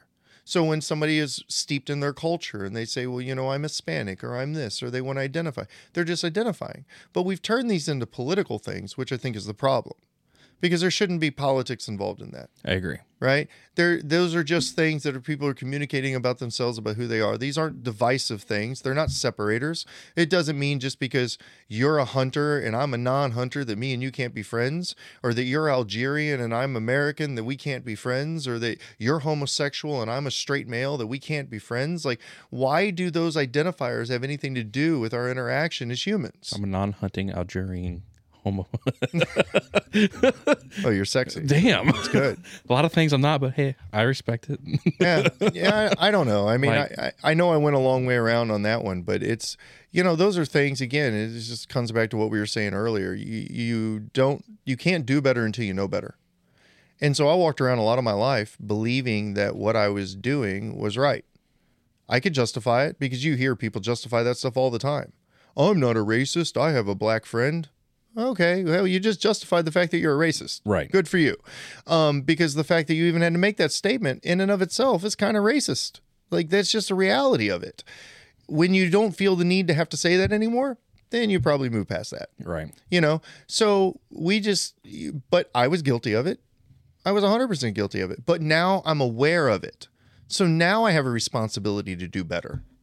Like now I'm responsible for changing that in the future Right. right you know and and then there's there's limits and levels and everything else and and of course you know you navigate the water i make mistakes sometimes i don't do as good as i should but then i learn my lesson and then i try to do better next time Right. you know that's all it is I always I always feel like it's so limiting when you do put a title on something or you add a race to it. Um, there's a gentleman that uh, I'm, I'm going to say that I used to work with, but he was like, I'm going to hire people that look just like me, and I just feel like you're limiting them at that point because really you're just trying to hire good people to do the job right, not anything specifically to race or color or sexuality or anything like that. You need to have people that just do the good job. Like we're building a team based off of work ethic. I'm not trying to. I don't care if you're white, black, yellow, brown, whatever the case may be. If you're good work ethic and you can do the job, that's who I want on my team. And I feel like when the gentleman put the email out, I'm going to hire people that look just like me. It kind of set the tone to what you're trying to do, and I I don't necessarily agree with that strategy. I just I wish you would have worded it differently. As I'm going to hire people that work like me like hardworking, good work ethical people. I don't care what color you are. And just didn't it didn't sit right with me. yeah And I think the more you bring up race, it's never gonna go away. No, and it, it- shouldn't be that. the more we use these things as devi- you know boone talked about that the more we use these things as divisive identifiers that's the key that's where the problem starts and that's steeped in survival right? When we were all living in tribes and we were protecting resources it was our tribe versus the tribe next door because we didn't want them coming over and getting our land and our resources and stealing that because we wouldn't be able to survive. There is a certain level of human instinct involved in this. That's what makes it a challenge because your natural biological instinct you're trying to do something that's going counter to that you're trying to change that you're trying to move into a different direction right. but we're responsible we know better now we don't need that i'm not competing against for resources against somebody just because they're a different skin color than me Well, it goes back to what you're saying too. Forget about the past. Let's live, live in the present and look forward to the future. oh yeah and you know We're all on the same team, guys. and and I got a, in another ayahuasca put together as well that really plays into this is when you realize, you know, coming back to that full circle of realizing that there's a source, right? Uh, and let's just call it the source. That's the easiest thing for I think people to consume. There is a source energy, and then we are all just fragments of the source, right? We're tiny, minuscule little fragments of the overall source, but so is everything else. You know, plants, animals, all the elements, everything that's out there. We're everything that exists is just a fragment of that root source.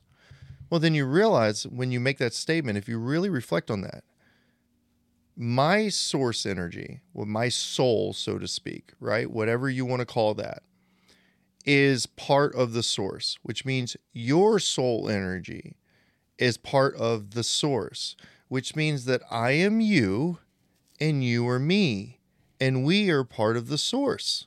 Well, that goes for every human being on the planet. When you look at the world that way, then you realize, okay, well, that changes how I look at other people. Because if you are me and I am you and we are the source, then, buddy, I have to love you just like I love myself. Regardless of cover, our color, race, religion, everything. Yeah, it's a little bit, right? Yeah. Yeah, I mean it's it gets rid of all that. You realize that that source energy, that spark of conscious thought, that's the source. Our ability to have conscious thought, our self-awareness, the ability to think and interact and do what we're doing right now, that is divinity. Right? Isn't that cool? I just figured out how to end racism. Let's have a clinic, an ayahuasca clinic specifically only for racist. Oh Lord. Surprise! well, you know, I think what's you know what's really cool about ayahuasca, and I I definitely want to talk on that because I know you're biting at the bit to ask me all the ayahuasca questions, so we might as well just segue into that. Poor audience is like listening to us babble over here. Um,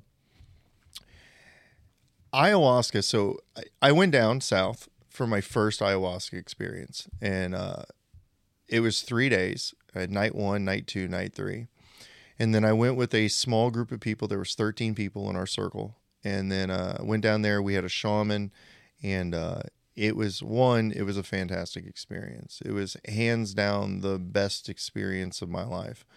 Um, but what I will say, I've been struggling with figuring out like how in the hell am I going to communicate like what happened to me over three days on a podcast to a bunch of listeners who may or may not have ever done ayahuasca. And then also to do this in a mass consumable way because the teachings of ayahuasca are very individual. Okay. But what I have realized, and, and so I went back down south this last weekend. I decided to be a helper at a circle. And uh, I, I'm going to try to be as steeped into this community as I can get because I really believe in the medicine. And one of the things that uh, I'm starting to realize, the more people that I meet that have went through ayahuasca, the more people I listen to that have done ayahuasca, is get rid of all the individual experience, and what you have at the end of this is a root cause, right? You have this. Um, you have maybe not root cause, but you have a certain level of foundational truths when you go through your ayahuasca experience, you're going to deal with yourself. What ayahuasca teaches you to do is to become your true self, to be the most authentic version of you that you can be. That is really the key here. You go, you take that plant medicine, and that plant medicine is aligned to help you find your true self, whatever that is, so that you can be the truest, most authentic version of who you are, right? This is why it's a personal development. Well, your path and your experience necessary for you to be able to get that true self is going to be very individual to you. So, because this is an individual experience, the one thing that I would like to to to put out there is that the medicine is smart. The source is a consciousness. So just if our self consciousness, if our self awareness is the source, then the source is also intelligent. So when this medicine teaches you, it teaches you in a very individual, specific way that individual experiences may vary. It may give you lessons from a perspective or from an angle that's different than mine. But what's cool about it is we're all getting the same lesson. The foundational fundamental truth is the same. It's one of the things that I realized when it came to like religion is and if you look at religions all across the world, they're very similar. If you look at the base core of religion, that there's a source that our job is to be good humans that we all need to try to be better than than we were yesterday that you know we have a responsibility and a stewardship to the planet to the animals to everyone else um, all of these things to be kind to be generous to be loving all of these things are core truths. All religions doesn't matter which one you're on. So that's kind of what ayahuasca teaches you as well. That core truth is the same. If somebody needs to find that through christianity that's fine. Now, there are some dogmatic things that come along with that religion that I believe were added by man for the purposes of control and things like that, that they can cause division, that can cause other things. Well, that's not okay. But if somebody is just using their religion, their Christianity, their their their um, you know Muslim beliefs or, or Buddhist beliefs to come back to that core, and that's how they're finding that connection, well, there's nothing wrong with that. Why would you argue that they're wrong? they're essentially doing the same thing. And so ayahuasca is very much that way. It's everybody has an individual experience, but everybody leaves with the same core lessons. And that core lesson that you're going to leave with is that you are connected to the source, that you are part of that source, that you are responsible, that you have stewardship over the earth, that you have stewardship over the animals and, and, and people, and that you should love each other the way that you love yourselves, right? There are so many lessons that are just it's about unity. It's about being one. It's about being family. And when you wake up and you realize that the world is that way it doesn't really matter how much detail you put on top of that or below that. That's the core truth and that's what people leave with. Yes some people will see you know wells of souls. Other people will see ruins and colors. Other people will go on certain experiences. But they're all leaving with the same lessons. The same lessons are those fundamental truths and they're leaving with how to be the best authentic version of themselves. What trauma did you have to deal with? What did you have to work through? What lesson did you have to learn? What did you have to see? And that's what you come away with. And for me, like I said, it was the most positive experience of my life. That's awesome. So, I since since you've been back, and honestly, since the hot ceremony, I have I have told so many people about that, and there's two one for sure, two for sure actually, and one maybe that I feel that would benefit a lot from Hape. Um, one's already asked me how much I'm in, if I'm welcome, and another one um, is actually my uh, my mother-in-law. Um, she is a uh, wow. She is a uh, director of oncology, so she is around cancer every day. Unfortunately, with cancer comes death, and she has hard days, you know, and you can see it in her eyes. And she's very in touch, third eye wise, and very spiritual. I think she would benefit a lot because she carries so much weight on her shoulders that if she got a tenth of the good that I got from it, it would be so much, so much greater than what I can even explain. Like, she's someone who I'd like to see do Hape.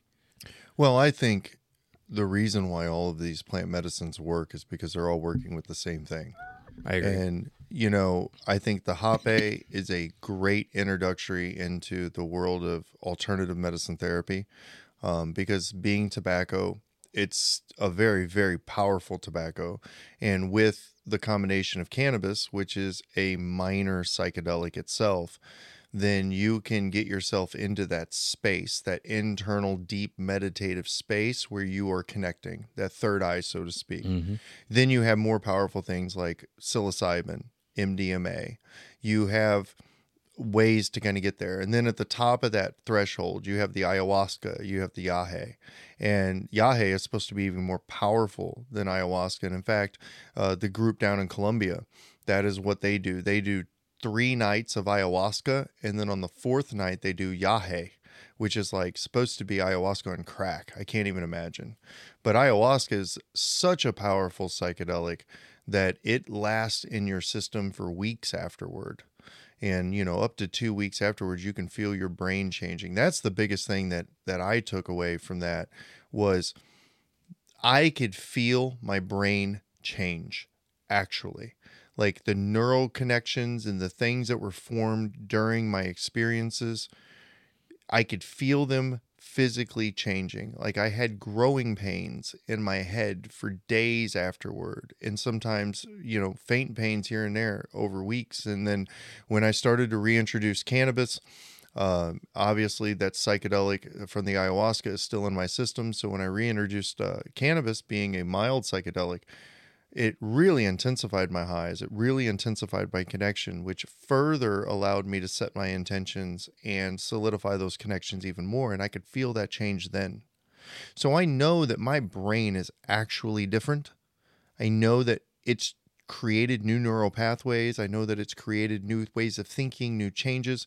Because one of the lessons that was taught to me during the experience, and I took it to a really ridiculous level during my experience, but as I came out of the experience and I realized that the uh, the the fundamental groundwork limitations of it is, in order to create new, you have to forget, right? So uh, think about it like this. This would be the best example that I can give to it. If I said that me and you had the opportunity to create a completely different world tomorrow, and we were going to wake up tomorrow, and me and you were going to be completely different humans, and we were going to be in a different environment, and we are going to have everything that we ever wanted, or whatever the case may be then the first thing is is like oh my goodness everybody else would be so shocked. Well no we're not really because once we make that change nobody else would know. They would forget. It wouldn't have existed. Once that change happened and we changed everyone else around them and all, all the other little ripple effects that come with that nobody would actually know the change ever occurred but you. So the only way to create real change is to forget. You have to forget. You have to forget those old ways of being you have to forget those old ways of thinking, those old ways of acting. You have to forget those old behaviors. And when you forget, you can create new. And that's what ayahuasca did for me. A lot of the things, those thoughts that brought me into cyclical depression, those things that made me want to kill myself. Well, one, it taught me that a lot of that thinking was wrong because a lot of that was an existential crisis. A lot of that was I didn't feel like there was a purpose to living. I didn't feel like there was a reason to be on this planet. Like I didn't choose to poof myself into existence. Well, and then ayahuasca was like, oh, yeah, you did. Boom, here you go. And I was like, oh, well, shit. Well, there goes that existential crisis. Oh, by the way, there's a source. Oh, okay. Can't really argue that anymore. That sounds pretty fucking solidified. But then it taught me to forget those other things. That's where that materialism came in. That's where that jealousy and competition and all these other things came in because that's the one thing that it rated for me was was jealousy completely. If if i'm part of the source and you're part of the source and we are the source then i don't need to be rich in this experience. See i was uniquely created in this experience to be exactly what i am. I don't need to be taller don't need to be shorter don't need to be darker don't need to be man woman i don't need to be anything. I need to be me.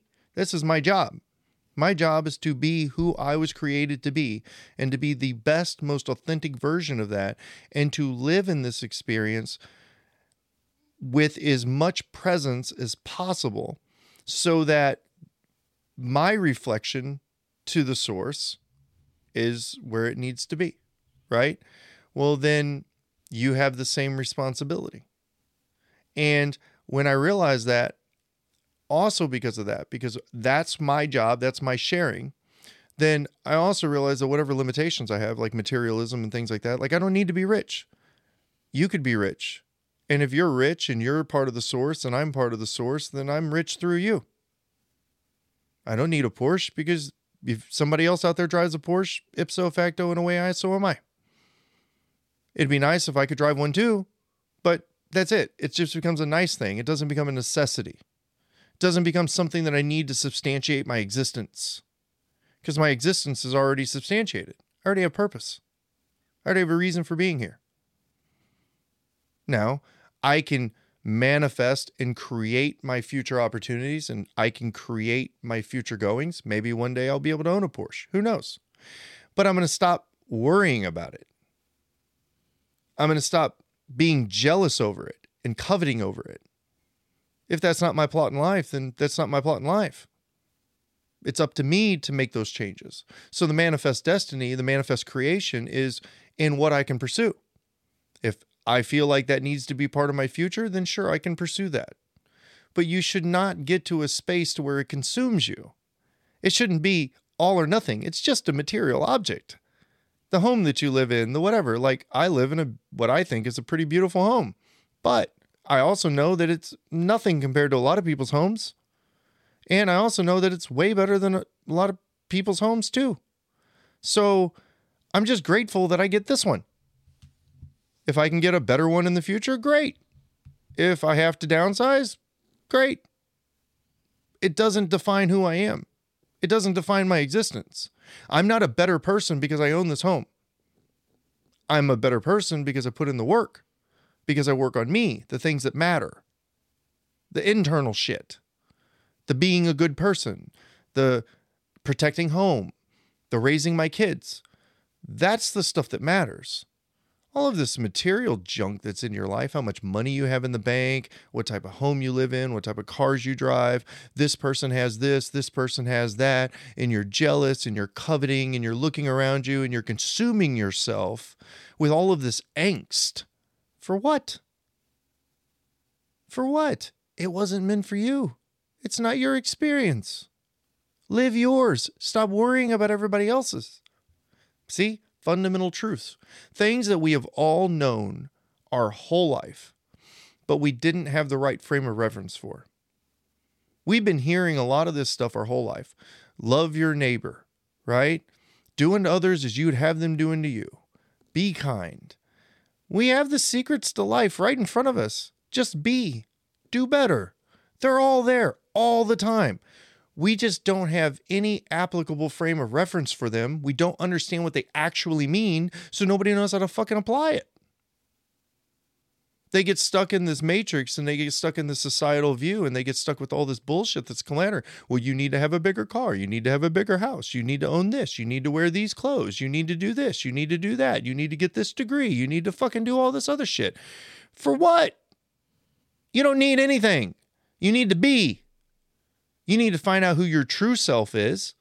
You need to find out what is the most authentic version of you that you can possibly fucking be, what your purpose is. And then you need to go do that. That's what you need to do. Everything else is just bonus.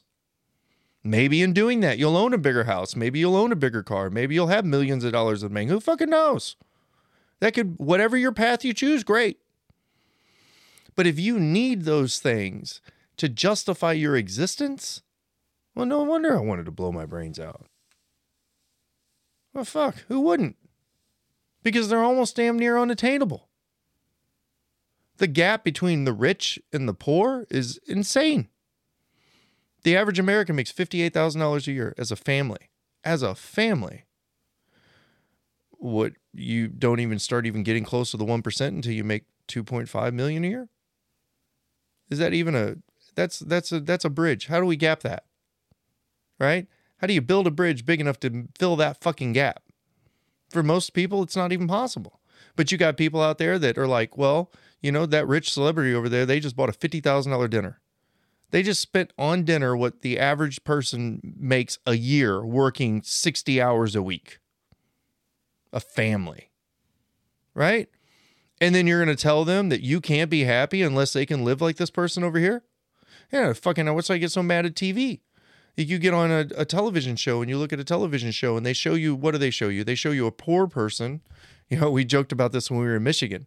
There's these row of houses on the other side down next to the lighthouse, and they're beautiful homes. And I was, I laughed once and I, I told Michelle, I said, you know, if this was a movie, that would be where the poor people live. That'd be where like the person that works on the boats or like they have like the most demeaning job in the whole community.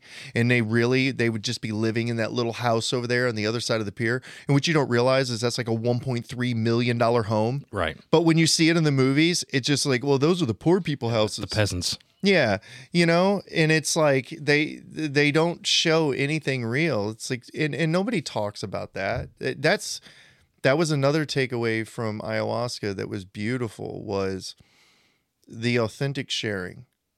You know, and, and I talked about that in the Monica podcast, so I'm not going to go back through that. But when people put down the walls, when people stop trying to have a facade, when you're able to sit there and say, I'm scared, I'm angry. I'm a shitbag because I do this. Look, I did this terrible thing to my kids, and I'm being a terrible dad. And then four other people in the room start crying because they're doing it too. There's an acceptance there. And then you realize that, like, wait a minute, we're all in this together. This is all a human experience that we're sharing. I'm not some terrible shitbag because I'm a t- been a bad dad. I'm just a human who made some decisions that weren't the best. And so did this guy over here, and so did this guy over here, and so did that guy over here. So instead of sitting there and defining myself by these things like I'm the only one, I can realize that, oh man, everybody is going through this too. Oh, these people over here, they have money problems too. Oh, look, they're fighting with their spouse too oh look this person has got this problem or this person has got that problem but instead what do we do we we facebook it we instagram it we put the best foot forward we drive the nicest vehicles that we can drive right you roll up in a neighborhood like mine and what do you see you see rows of you know $300000 homes plus right that's the average market price in this area which i know in a lot of parts of the country it wouldn't buy you an apartment okay but you see rows of three hundred thousand dollar homes in, a, in an area where the average home price is about one hundred thirty thousand. Okay, so this is more of an up in neighborhood. You see houses full of car of driveways with with cars that are all 50 60 70,000 dollar cars. They're all newer, they're all lower mileage, they're all upper end cars, right? And then they have a $50,000 RV parked outside, or they got a $60,000 boat on the side of the house. And then you go into their house and it's ordained and it's whatever. Okay, well, when you drive through that, if you're somebody who doesn't have those things and you see, like, oh shit, like, what the fuck is wrong with me? I can't afford any of this. Yeah, which if everybody was just to get rid of all the shit, you know what you would actually find? Well, you would find that probably the majority of these people are buried in crippling debt. They're buried in the debt up to their eyeballs and they probably can't even pay their bills. They they've got hundreds of thousands of dollars of student loans. They've got hundred thousand dollars worth of car notes. They've got a three hundred thousand dollar mortgage they can barely afford. They can't fucking afford to put food on the table. They can't go anywhere. They can't do anything. And if they do, they do it on credit cards. They all have thirty thousand dollars or more of credit card debt.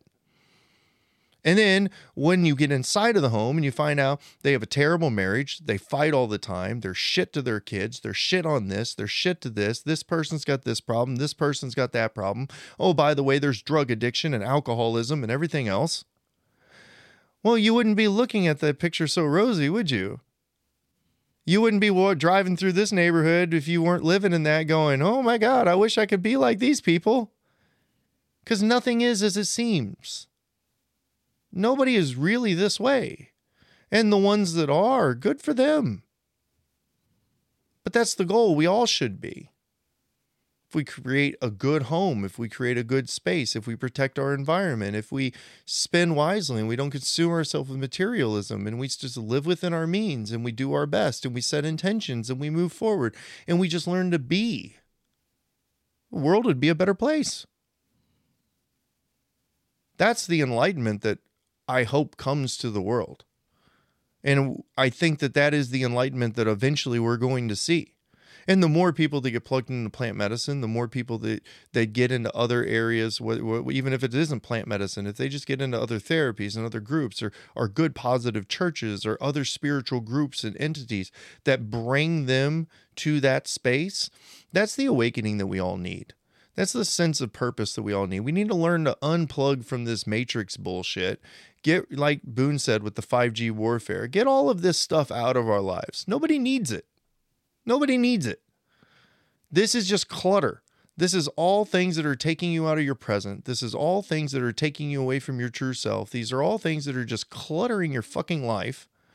And they're blocking all of your senses and they're numbing you and they're dulling you. And then what are you doing? You're covering it with fucking coping mechanisms. You know, you're drinking and you got the alcohol and you got everything else going on you know and then you take up then you do take up drugs you take up cannabis and begin you start doing it recreationally as a coping mechanism which worst idea in the world and you get into other hardcore drugs you get hooked on opiates and all this other fucking shit like no wonder the world is the way it is this is the standard and nobody is telling you different and i haven't even touched on diet which the fucking Western diet and hormone optimization and all the other shit that goes on to that.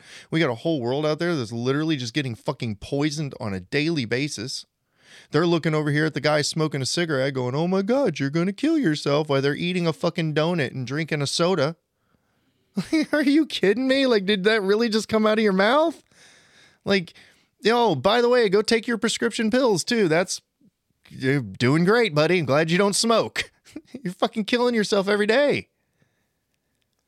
But so we got poisoned bodies, we have poisoned minds, we've got a completely perverted environment, we have all of this corporate corporatization going on, where all these corporations just trying to sell people shit. And that's what people don't realize. 99% of the shit that you see on a daily basis is just fucking marketing hundreds of years of perfected marketing by corporations that have more money than anything else on the planet that are just trying to take your money from you. Why do you think you suffer from materialism? Why do you think you have those thoughts? They have literally programmed you. Boone talked about that. They literally program the way that you think from the time you're a child. They literally teach you these things so that you believe these are your own thoughts, so that you own them. What's the best the first thing they teach you in management? How to get ownership, how to get alignment from your people. Well, if I give you an idea and I can make you think it's your own idea, but it's actually my idea because I wanted you to think that, you're going to take ownership of that idea and then you're going to go forward and you're going to be aligned with me and you're going to give it 100% because you believe in that. You now have a stake in that idea. They're teaching that in management school. I'm teaching that to students all the time. That's just one concept. If you think about this on a corporatization level, from a marketing level, from consumerism, from government to product to food to everything that's in our life, no, we live in a fucking matrix, dude. We live in a world full of misinformation, all the way down to the churches, because they've even found a way to do that to spirituality. They manipulated it, they perverted it, they changed it. So now you got mind, body, spirit. Your mind isn't right because it's fucked up by the matrix. Your body isn't right because it's fucked up by all the food and all the other bullshit and all the medicines and all this other stuff out there. And your spirit isn't right because it's fucked up by whatever religious group you decided to fucking get in bed with. And and every one of them has their own agenda that has their own fucking matrix thing with it. So you have no holistic balance, there's no mind, body, spirit, there's no health. And you wonder why everybody is so fucked up. How could you not be? Seems like the writing's on the wall. Yeah. Like if dude, if you're out there and you're listening and you're like, man, I God, I'm such a fuck up, and that thought goes through your head, like just realize how could you not be? It's impossible. I was. It wasn't until my eyes got opened and I started learning, and it didn't happen overnight. It took years, years and years. And I would say, not even just the last three, the last three years were the beginning of the transformation. But fuck, I started 15, 20 years ago. little eye opener here, little eye opener there, little eye opener here, little eye opener there.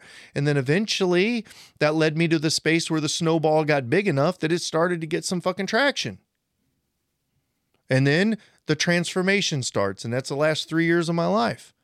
And then there was ayahuasca. And that was like, boom.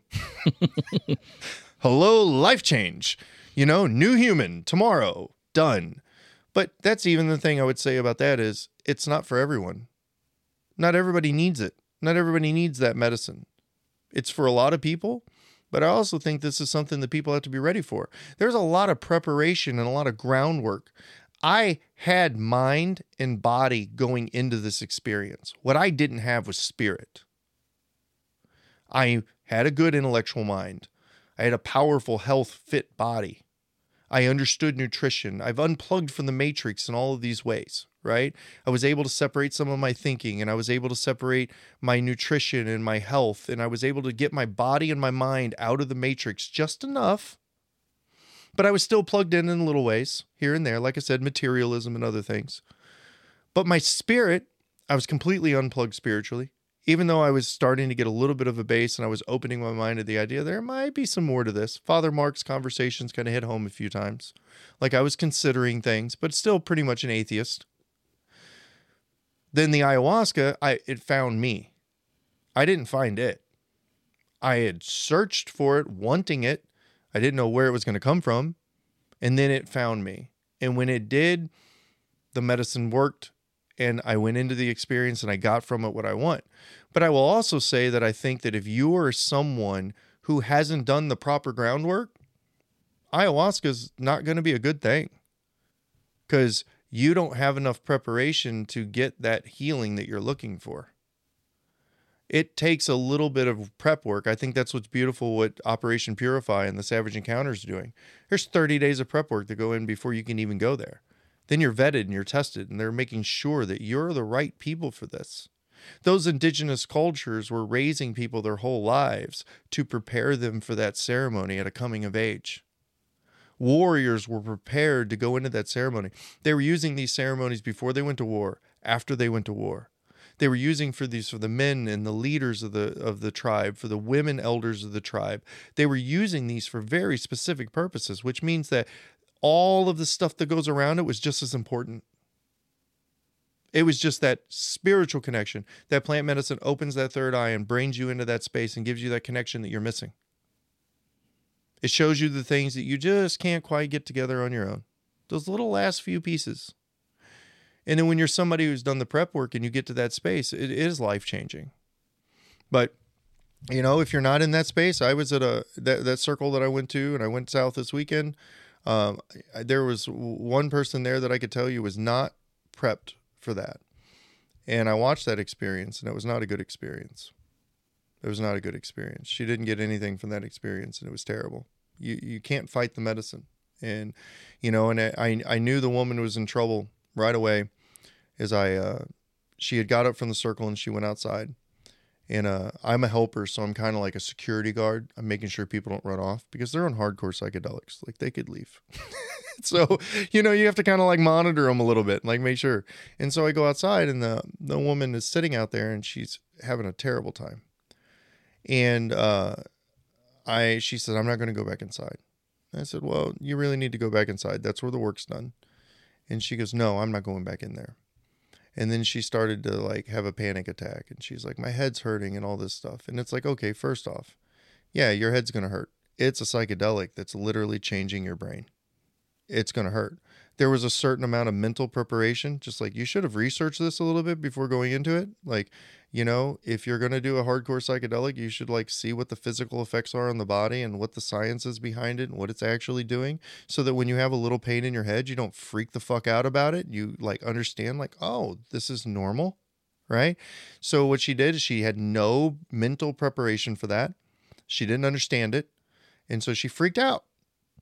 And then she started have a panic attack and then i told her i said hey you know you really need to focus on your breathing you need to breathe. You need to focus on your breathing. You need to relax. You need to find your center. You need to find a little bit of balance and rest. And I said, you need to get yourself back inside. And immediately she, I can't, I can't focus on my breathing. I can't focus on my breathing. My head hurts. I'm having a panic attack. And I realized in that moment, that's why you're where you're at. That's why you're where you're at in life, too. Because all you can think about is why you can't do it. Somebody just came up to you and they gave you the gift to get you out of this terrible thing that you're going through. I just told her exactly what she needed to do to feel better.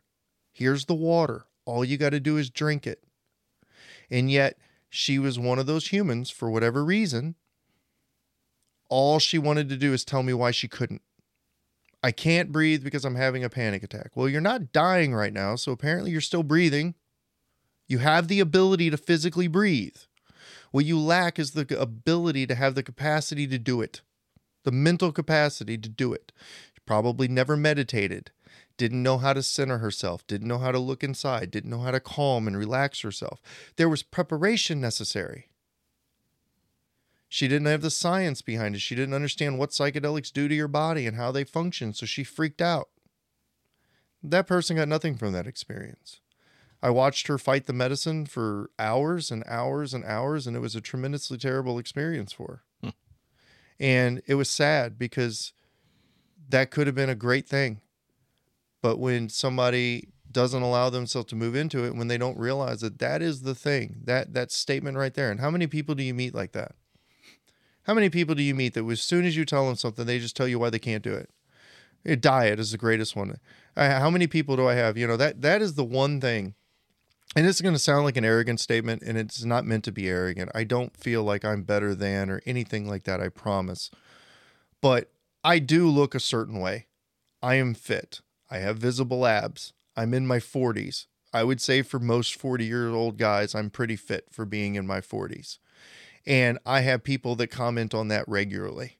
Oh man, I wish I looked like you. Man, I wish I could do this. Man, I wish I could do that. I want to, man, I want to be like you. And then I'll start telling you, well, what's your diet like? Well, I'm carnivore only. Oh man, that's got to be expensive. I can't afford that. Oh, yeah. What do you eat? Well, I eat meat and I eat cheeses and I have limited amounts of dairy product. And, you know, I drink coffee with heavy cream and I don't drink soda and all this other stuff. And they're like, oh, well, that doesn't sound like enough variety for me. I don't think I can do that. Ugh. I just, I don't think I could eat that limited. Okay. Well, you just asked me how to be like me. And I just told you what I do to be like me. And then the first words out of your mouth is, I can't do that? Well, that's why you don't look like me. That's why you're never going to. Same thing Arnold Schwarzenegger said when that guy came up to him and he said, Oh man, I would never want to look like you. And that, Arnold Schwarzenegger said, Don't worry don't about it. You won't. Yep, don't worry. You won't. You won't. Not going to be your problem. And that mentality is destroying people's lives. That's the one thing I've always loved about you is you never see an obstacle, you just see opportunity. Let's get it done. Let's get it done. Whenever I come up to you and I'm like freaking out and I'm like, "Oh my god, this has went wrong and that has went wrong and this has went wrong." You always say the same thing. What went right? Where's the door? There's got to be a way around it. And that's why, you know, you've always been that guy. Like I said, you're the only person I know that can fall into a mud pit with a white suit on and leave clean like every fucking time. It's a gift. but, the, but the secret is is you're looking for you're looking for the solution. You're not looking for the problems. Everybody else is looking at the problems. Why they can't do what they can't do. You can't dwell on that shit. Yeah, it doesn't you do you any change good. Change the problem. Just find the solution. Just move forward. If Don't... one door closes, go find another door to open. If that door closes, go find another one to open. How many times have you watched me jump from opportunity to opportunity to opportunity to opportunity to opportunity to opportunity to opportunity to opportunity, looking for doors? If I would have stopped and said every time that I closed a door, a door got shut in my face, that that was like, oh, fuck it, guess that can't be done, wouldn't have went anywhere. Nothing would ever happen that way. I lived a lot of my life that way. I used to give that analogy when I was doing the motivational speaking. Remember, I talked about life. like a uh, a hallway. Mm-hmm. And then when you're young, and I was so excited about helping young people, A lot of doors. because when you're young, it's just loaded with doors. When you were 18 years old and you were leaving high school, you have a hallway full of fucking doors, and you can kick any of those doors open, and literally the whole world is po- is full of possibilities. And then I had this terrible analogy where I would talk about as you get later in life, eventually you get down to the road to where you only have one door. You're in a hallway full of no doors because you've got an education and a career and a family and you've steeped yourself into all this stuff and then you got to the point to where you just have one door. And then you need to really maximize those opportunities earlier in life so that you don't get stuck with that door. And I was teaching people this. How terrible was this that I was paid to give motivational speeches with that philosophy? And then I realized 10 years later in my life that it couldn't be further any further from the truth. The reality is there's opportunity every day. It's all around you. You just have to be ready for it. Your only job in life is to prepare yourself to be ready for opportunity. Because if you're not, then it doesn't matter if you get it or not, you're still going to fuck it up.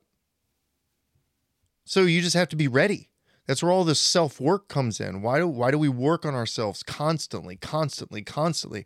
Because we all have hopes and dreams and visions, and I'm a visionary, so I am a fucking dreamer too. I've got huge dreams, huge visions, massive things that I want to do, massive things that I want to accomplish. Well, the key to all of that is me. I have to be ready for whatever those opportunities are. So if I don't get my shit together and I'm not putting all the work into making me the very best version that I could be, then how can I expect those opportunities to take me? How can I expect those doors to open, even if they do open, even if I run through them? What's going to happen? I'm going to fail. You have to be ready to take those things in life to prepare yourself to be in some ships. Not all crews are created equal. You know, no different than service in the military. Not all branches are created equal. Not all positions and jobs are created equal. There's something different about being an infantryman in the Marine versus being a supply sergeant in the Army. Doesn't mean one is better than the other, but you need to be a completely different type of human to excel at being a Marine infantryman. No different than being a Navy SEAL. I was a combat engineer. I was combat arms in the Army. I was not Delta. I was not SEAL. I was not Marine Force Recon. I was not Special Forces. These are a different breed of human. They had better self awareness than I did. They were prepared differently. They had an intestinal fortitude that I didn't possess. They had drive that I didn't have. It doesn't mean that I couldn't have done those things. It means that I wasn't prepared for those things at that moment in time in my life. And it still may not be. Some of those things are really hard. I don't think I can make it through SEAL training. Like, I'd probably quit. like, I'm just going to be honest. Ring the bell. I'd just ring the bell. I'd be like, day one, I'd be like, hey, I showed up. Ding. Good for you. they would lose me at the water. I'm telling you, have you seen that where they lay in the water and it's like 30 degree water or 40 degree water? Arm to arm and then wave no, after wave dude, that would. after wave. I'm such a bitch in the cold. I would, I would completely die. That would be my breaker. like that would just be it, man. I, I would, I would be there. Like I'd feel hypothermia coming on in about 30 seconds, and I'd just be like, and we're done. well, good experience, you know. But kudos to the people. But see, those people are ready. yeah. The people that make it are the ones that are ready. They're the ones that have prepared themselves for what they wanted. There was somebody that wanted to be a SEAL. There was somebody that prepared themselves to be a SEAL, and then they did it right. They got the mental fortitude, the physical fortitude, the spiritual fortitude. They had the what they needed to to be in that position to excel. And that's all any of us should do. We just need to figure out what it is that we want, what it is that our purpose is, what it is that we're aligning ourselves for, what direction we're putting ourselves in, what it is that we hope to attain, and then we need to develop ourselves to be the type of person that that is capable of excelling in those spaces. If you want to be a millionaire, then you need to educate yourself. You need to learn a little bit about money right? You need to learn about business. You need to learn about entrepreneurship. You need to learn about the things that people that are in those positions have. And that's how you achieve them. Start learning how to sell yourself. That's where you're going to get there. Right. And, you know, there's a lot to that. I mean, there's a lot to that, but it goes in everything. Yeah. You know? So I don't know. But, uh, Mike, drop that shit, bro. Well, you know, I tried in a long, rambling kind of sort of way. what are we at on time, man? Two hours and three minutes. Oh my goodness. Look at this poor audience. They're like, these guys are talking forever. It's okay. I'll tell you what, we'll go ahead and wrap up for the day. We had a good chat. Man, I enjoy having you, brother. Good times, brother. Always. Oh, dude, it's nice sometimes just to be able to kick it in a low gear and just relax, just you and I. Everyone's like, that's fucking low gear. yeah, like you know, but well, yeah, it's not all the prep work that goes into like the guests, no, and everything no, else. A a breath lot of fresh a lot of work goes into preparing the guest and getting everything ready and getting schedules aligned and getting people in seats and making that happen. Like, this is so much easier to do when it's just me and you. Definitely. but we got a good week ahead of us. So I'll tell you what, if you guys are out there and you're still listening, one, I appreciate you guys very much. Two, this is a shout out to our listeners in France. So I was looking the other day, we apparently have 64 listeners in France, and we also have some in Belgium. Do me a favor, reach out to us and let us know who you are. Uh, you that's a really high viewership, and I don't know anybody in France. I know the people that are in Norway. I know some people around there, but uh, do me a favor. Why don't you reach out to us? I'd like to get to know you a little bit and uh, get to see what your experiences with the show and find out how you found about and are listening to the Stoned Apes. But uh, go ahead and click subscribe if you haven't done that already, and then hit that notification bell so that you get notified when we drop future episodes. All of our episodes are going to drop on Fridays by 420, uh, and that's just because we love weed, and so should you. All right, a thank you to our sponsors. I want to give a big shout out to Malevolent Arts Studios over in Barnhart, Missouri. That is our man, Anthony Ferguson, over there. Look, if you're in the market for a new tattoo or piercing, this is your spot. This is a clean shop full of professionals that are going to educate you. They're kind, polite, they're friendly, uh, they're very experienced. The line work and saturation that Anthony does is next to none. It's like no artist that I've ever seen. Uh, if somebody can put a tattoo in your body that looks like a sticker and stays that way, it is that man. I highly recommend his artwork. He's a talented, creative person and uh, just a wonderful human being. So if you're looking for a new tattoo, why don't you reach out to Anthony and his group over there at Malevolent Art Tattoo Studio? Send him a message. Mention that you heard about him from the Stoned Apes podcast, and you will get $50 off any booked appointment. Next up is Strategic Stitch. Strategic Stitch is our apparel partner. They do DTF, embroidery, and mobile laser engraving and other laser engraving services. If you guys are in the market for some uh, gear, if you're looking just to get some swag for the office or maybe for your employees, or if you just want that custom shirt to be able to wear to that family reunion, make sure that you reach out to Strategic Stitch. Their DTF technology, which is their digital transfer print, it wears better than screen printing. It also dyes into the shirt just like screen printing, but it has the advantage of, of only being able to be done in low quantity or high quantity. So, and unlike you know a lot of these places where they have minimum order requirements and you have to go and buy 50 shirts all at once, you can literally just order one or two offs or three offs from Strategic Stitch. They're perfect at fulfilling those. They're a great solution for the individual or for the small business owner. At the same time, because that technology is so easy and so efficient to do, if you needed 10,000 t shirts for a corporate event, they're your people for that too. They run the dropship program for us through the Stoned Apes. So if you're a business out there and you were looking to get set up with the dropship program, I highly recommend that. Uh, it allowed us to be able to get in a low entry cost. The the the designs are phenomenal. The quality of the product is phenomenal. Uh, I highly recommend that. If you're still listening out there, make sure you check out www.thestonedapespodcast.com. See our gear there and uh, make sure you order you some. That'd be amazing.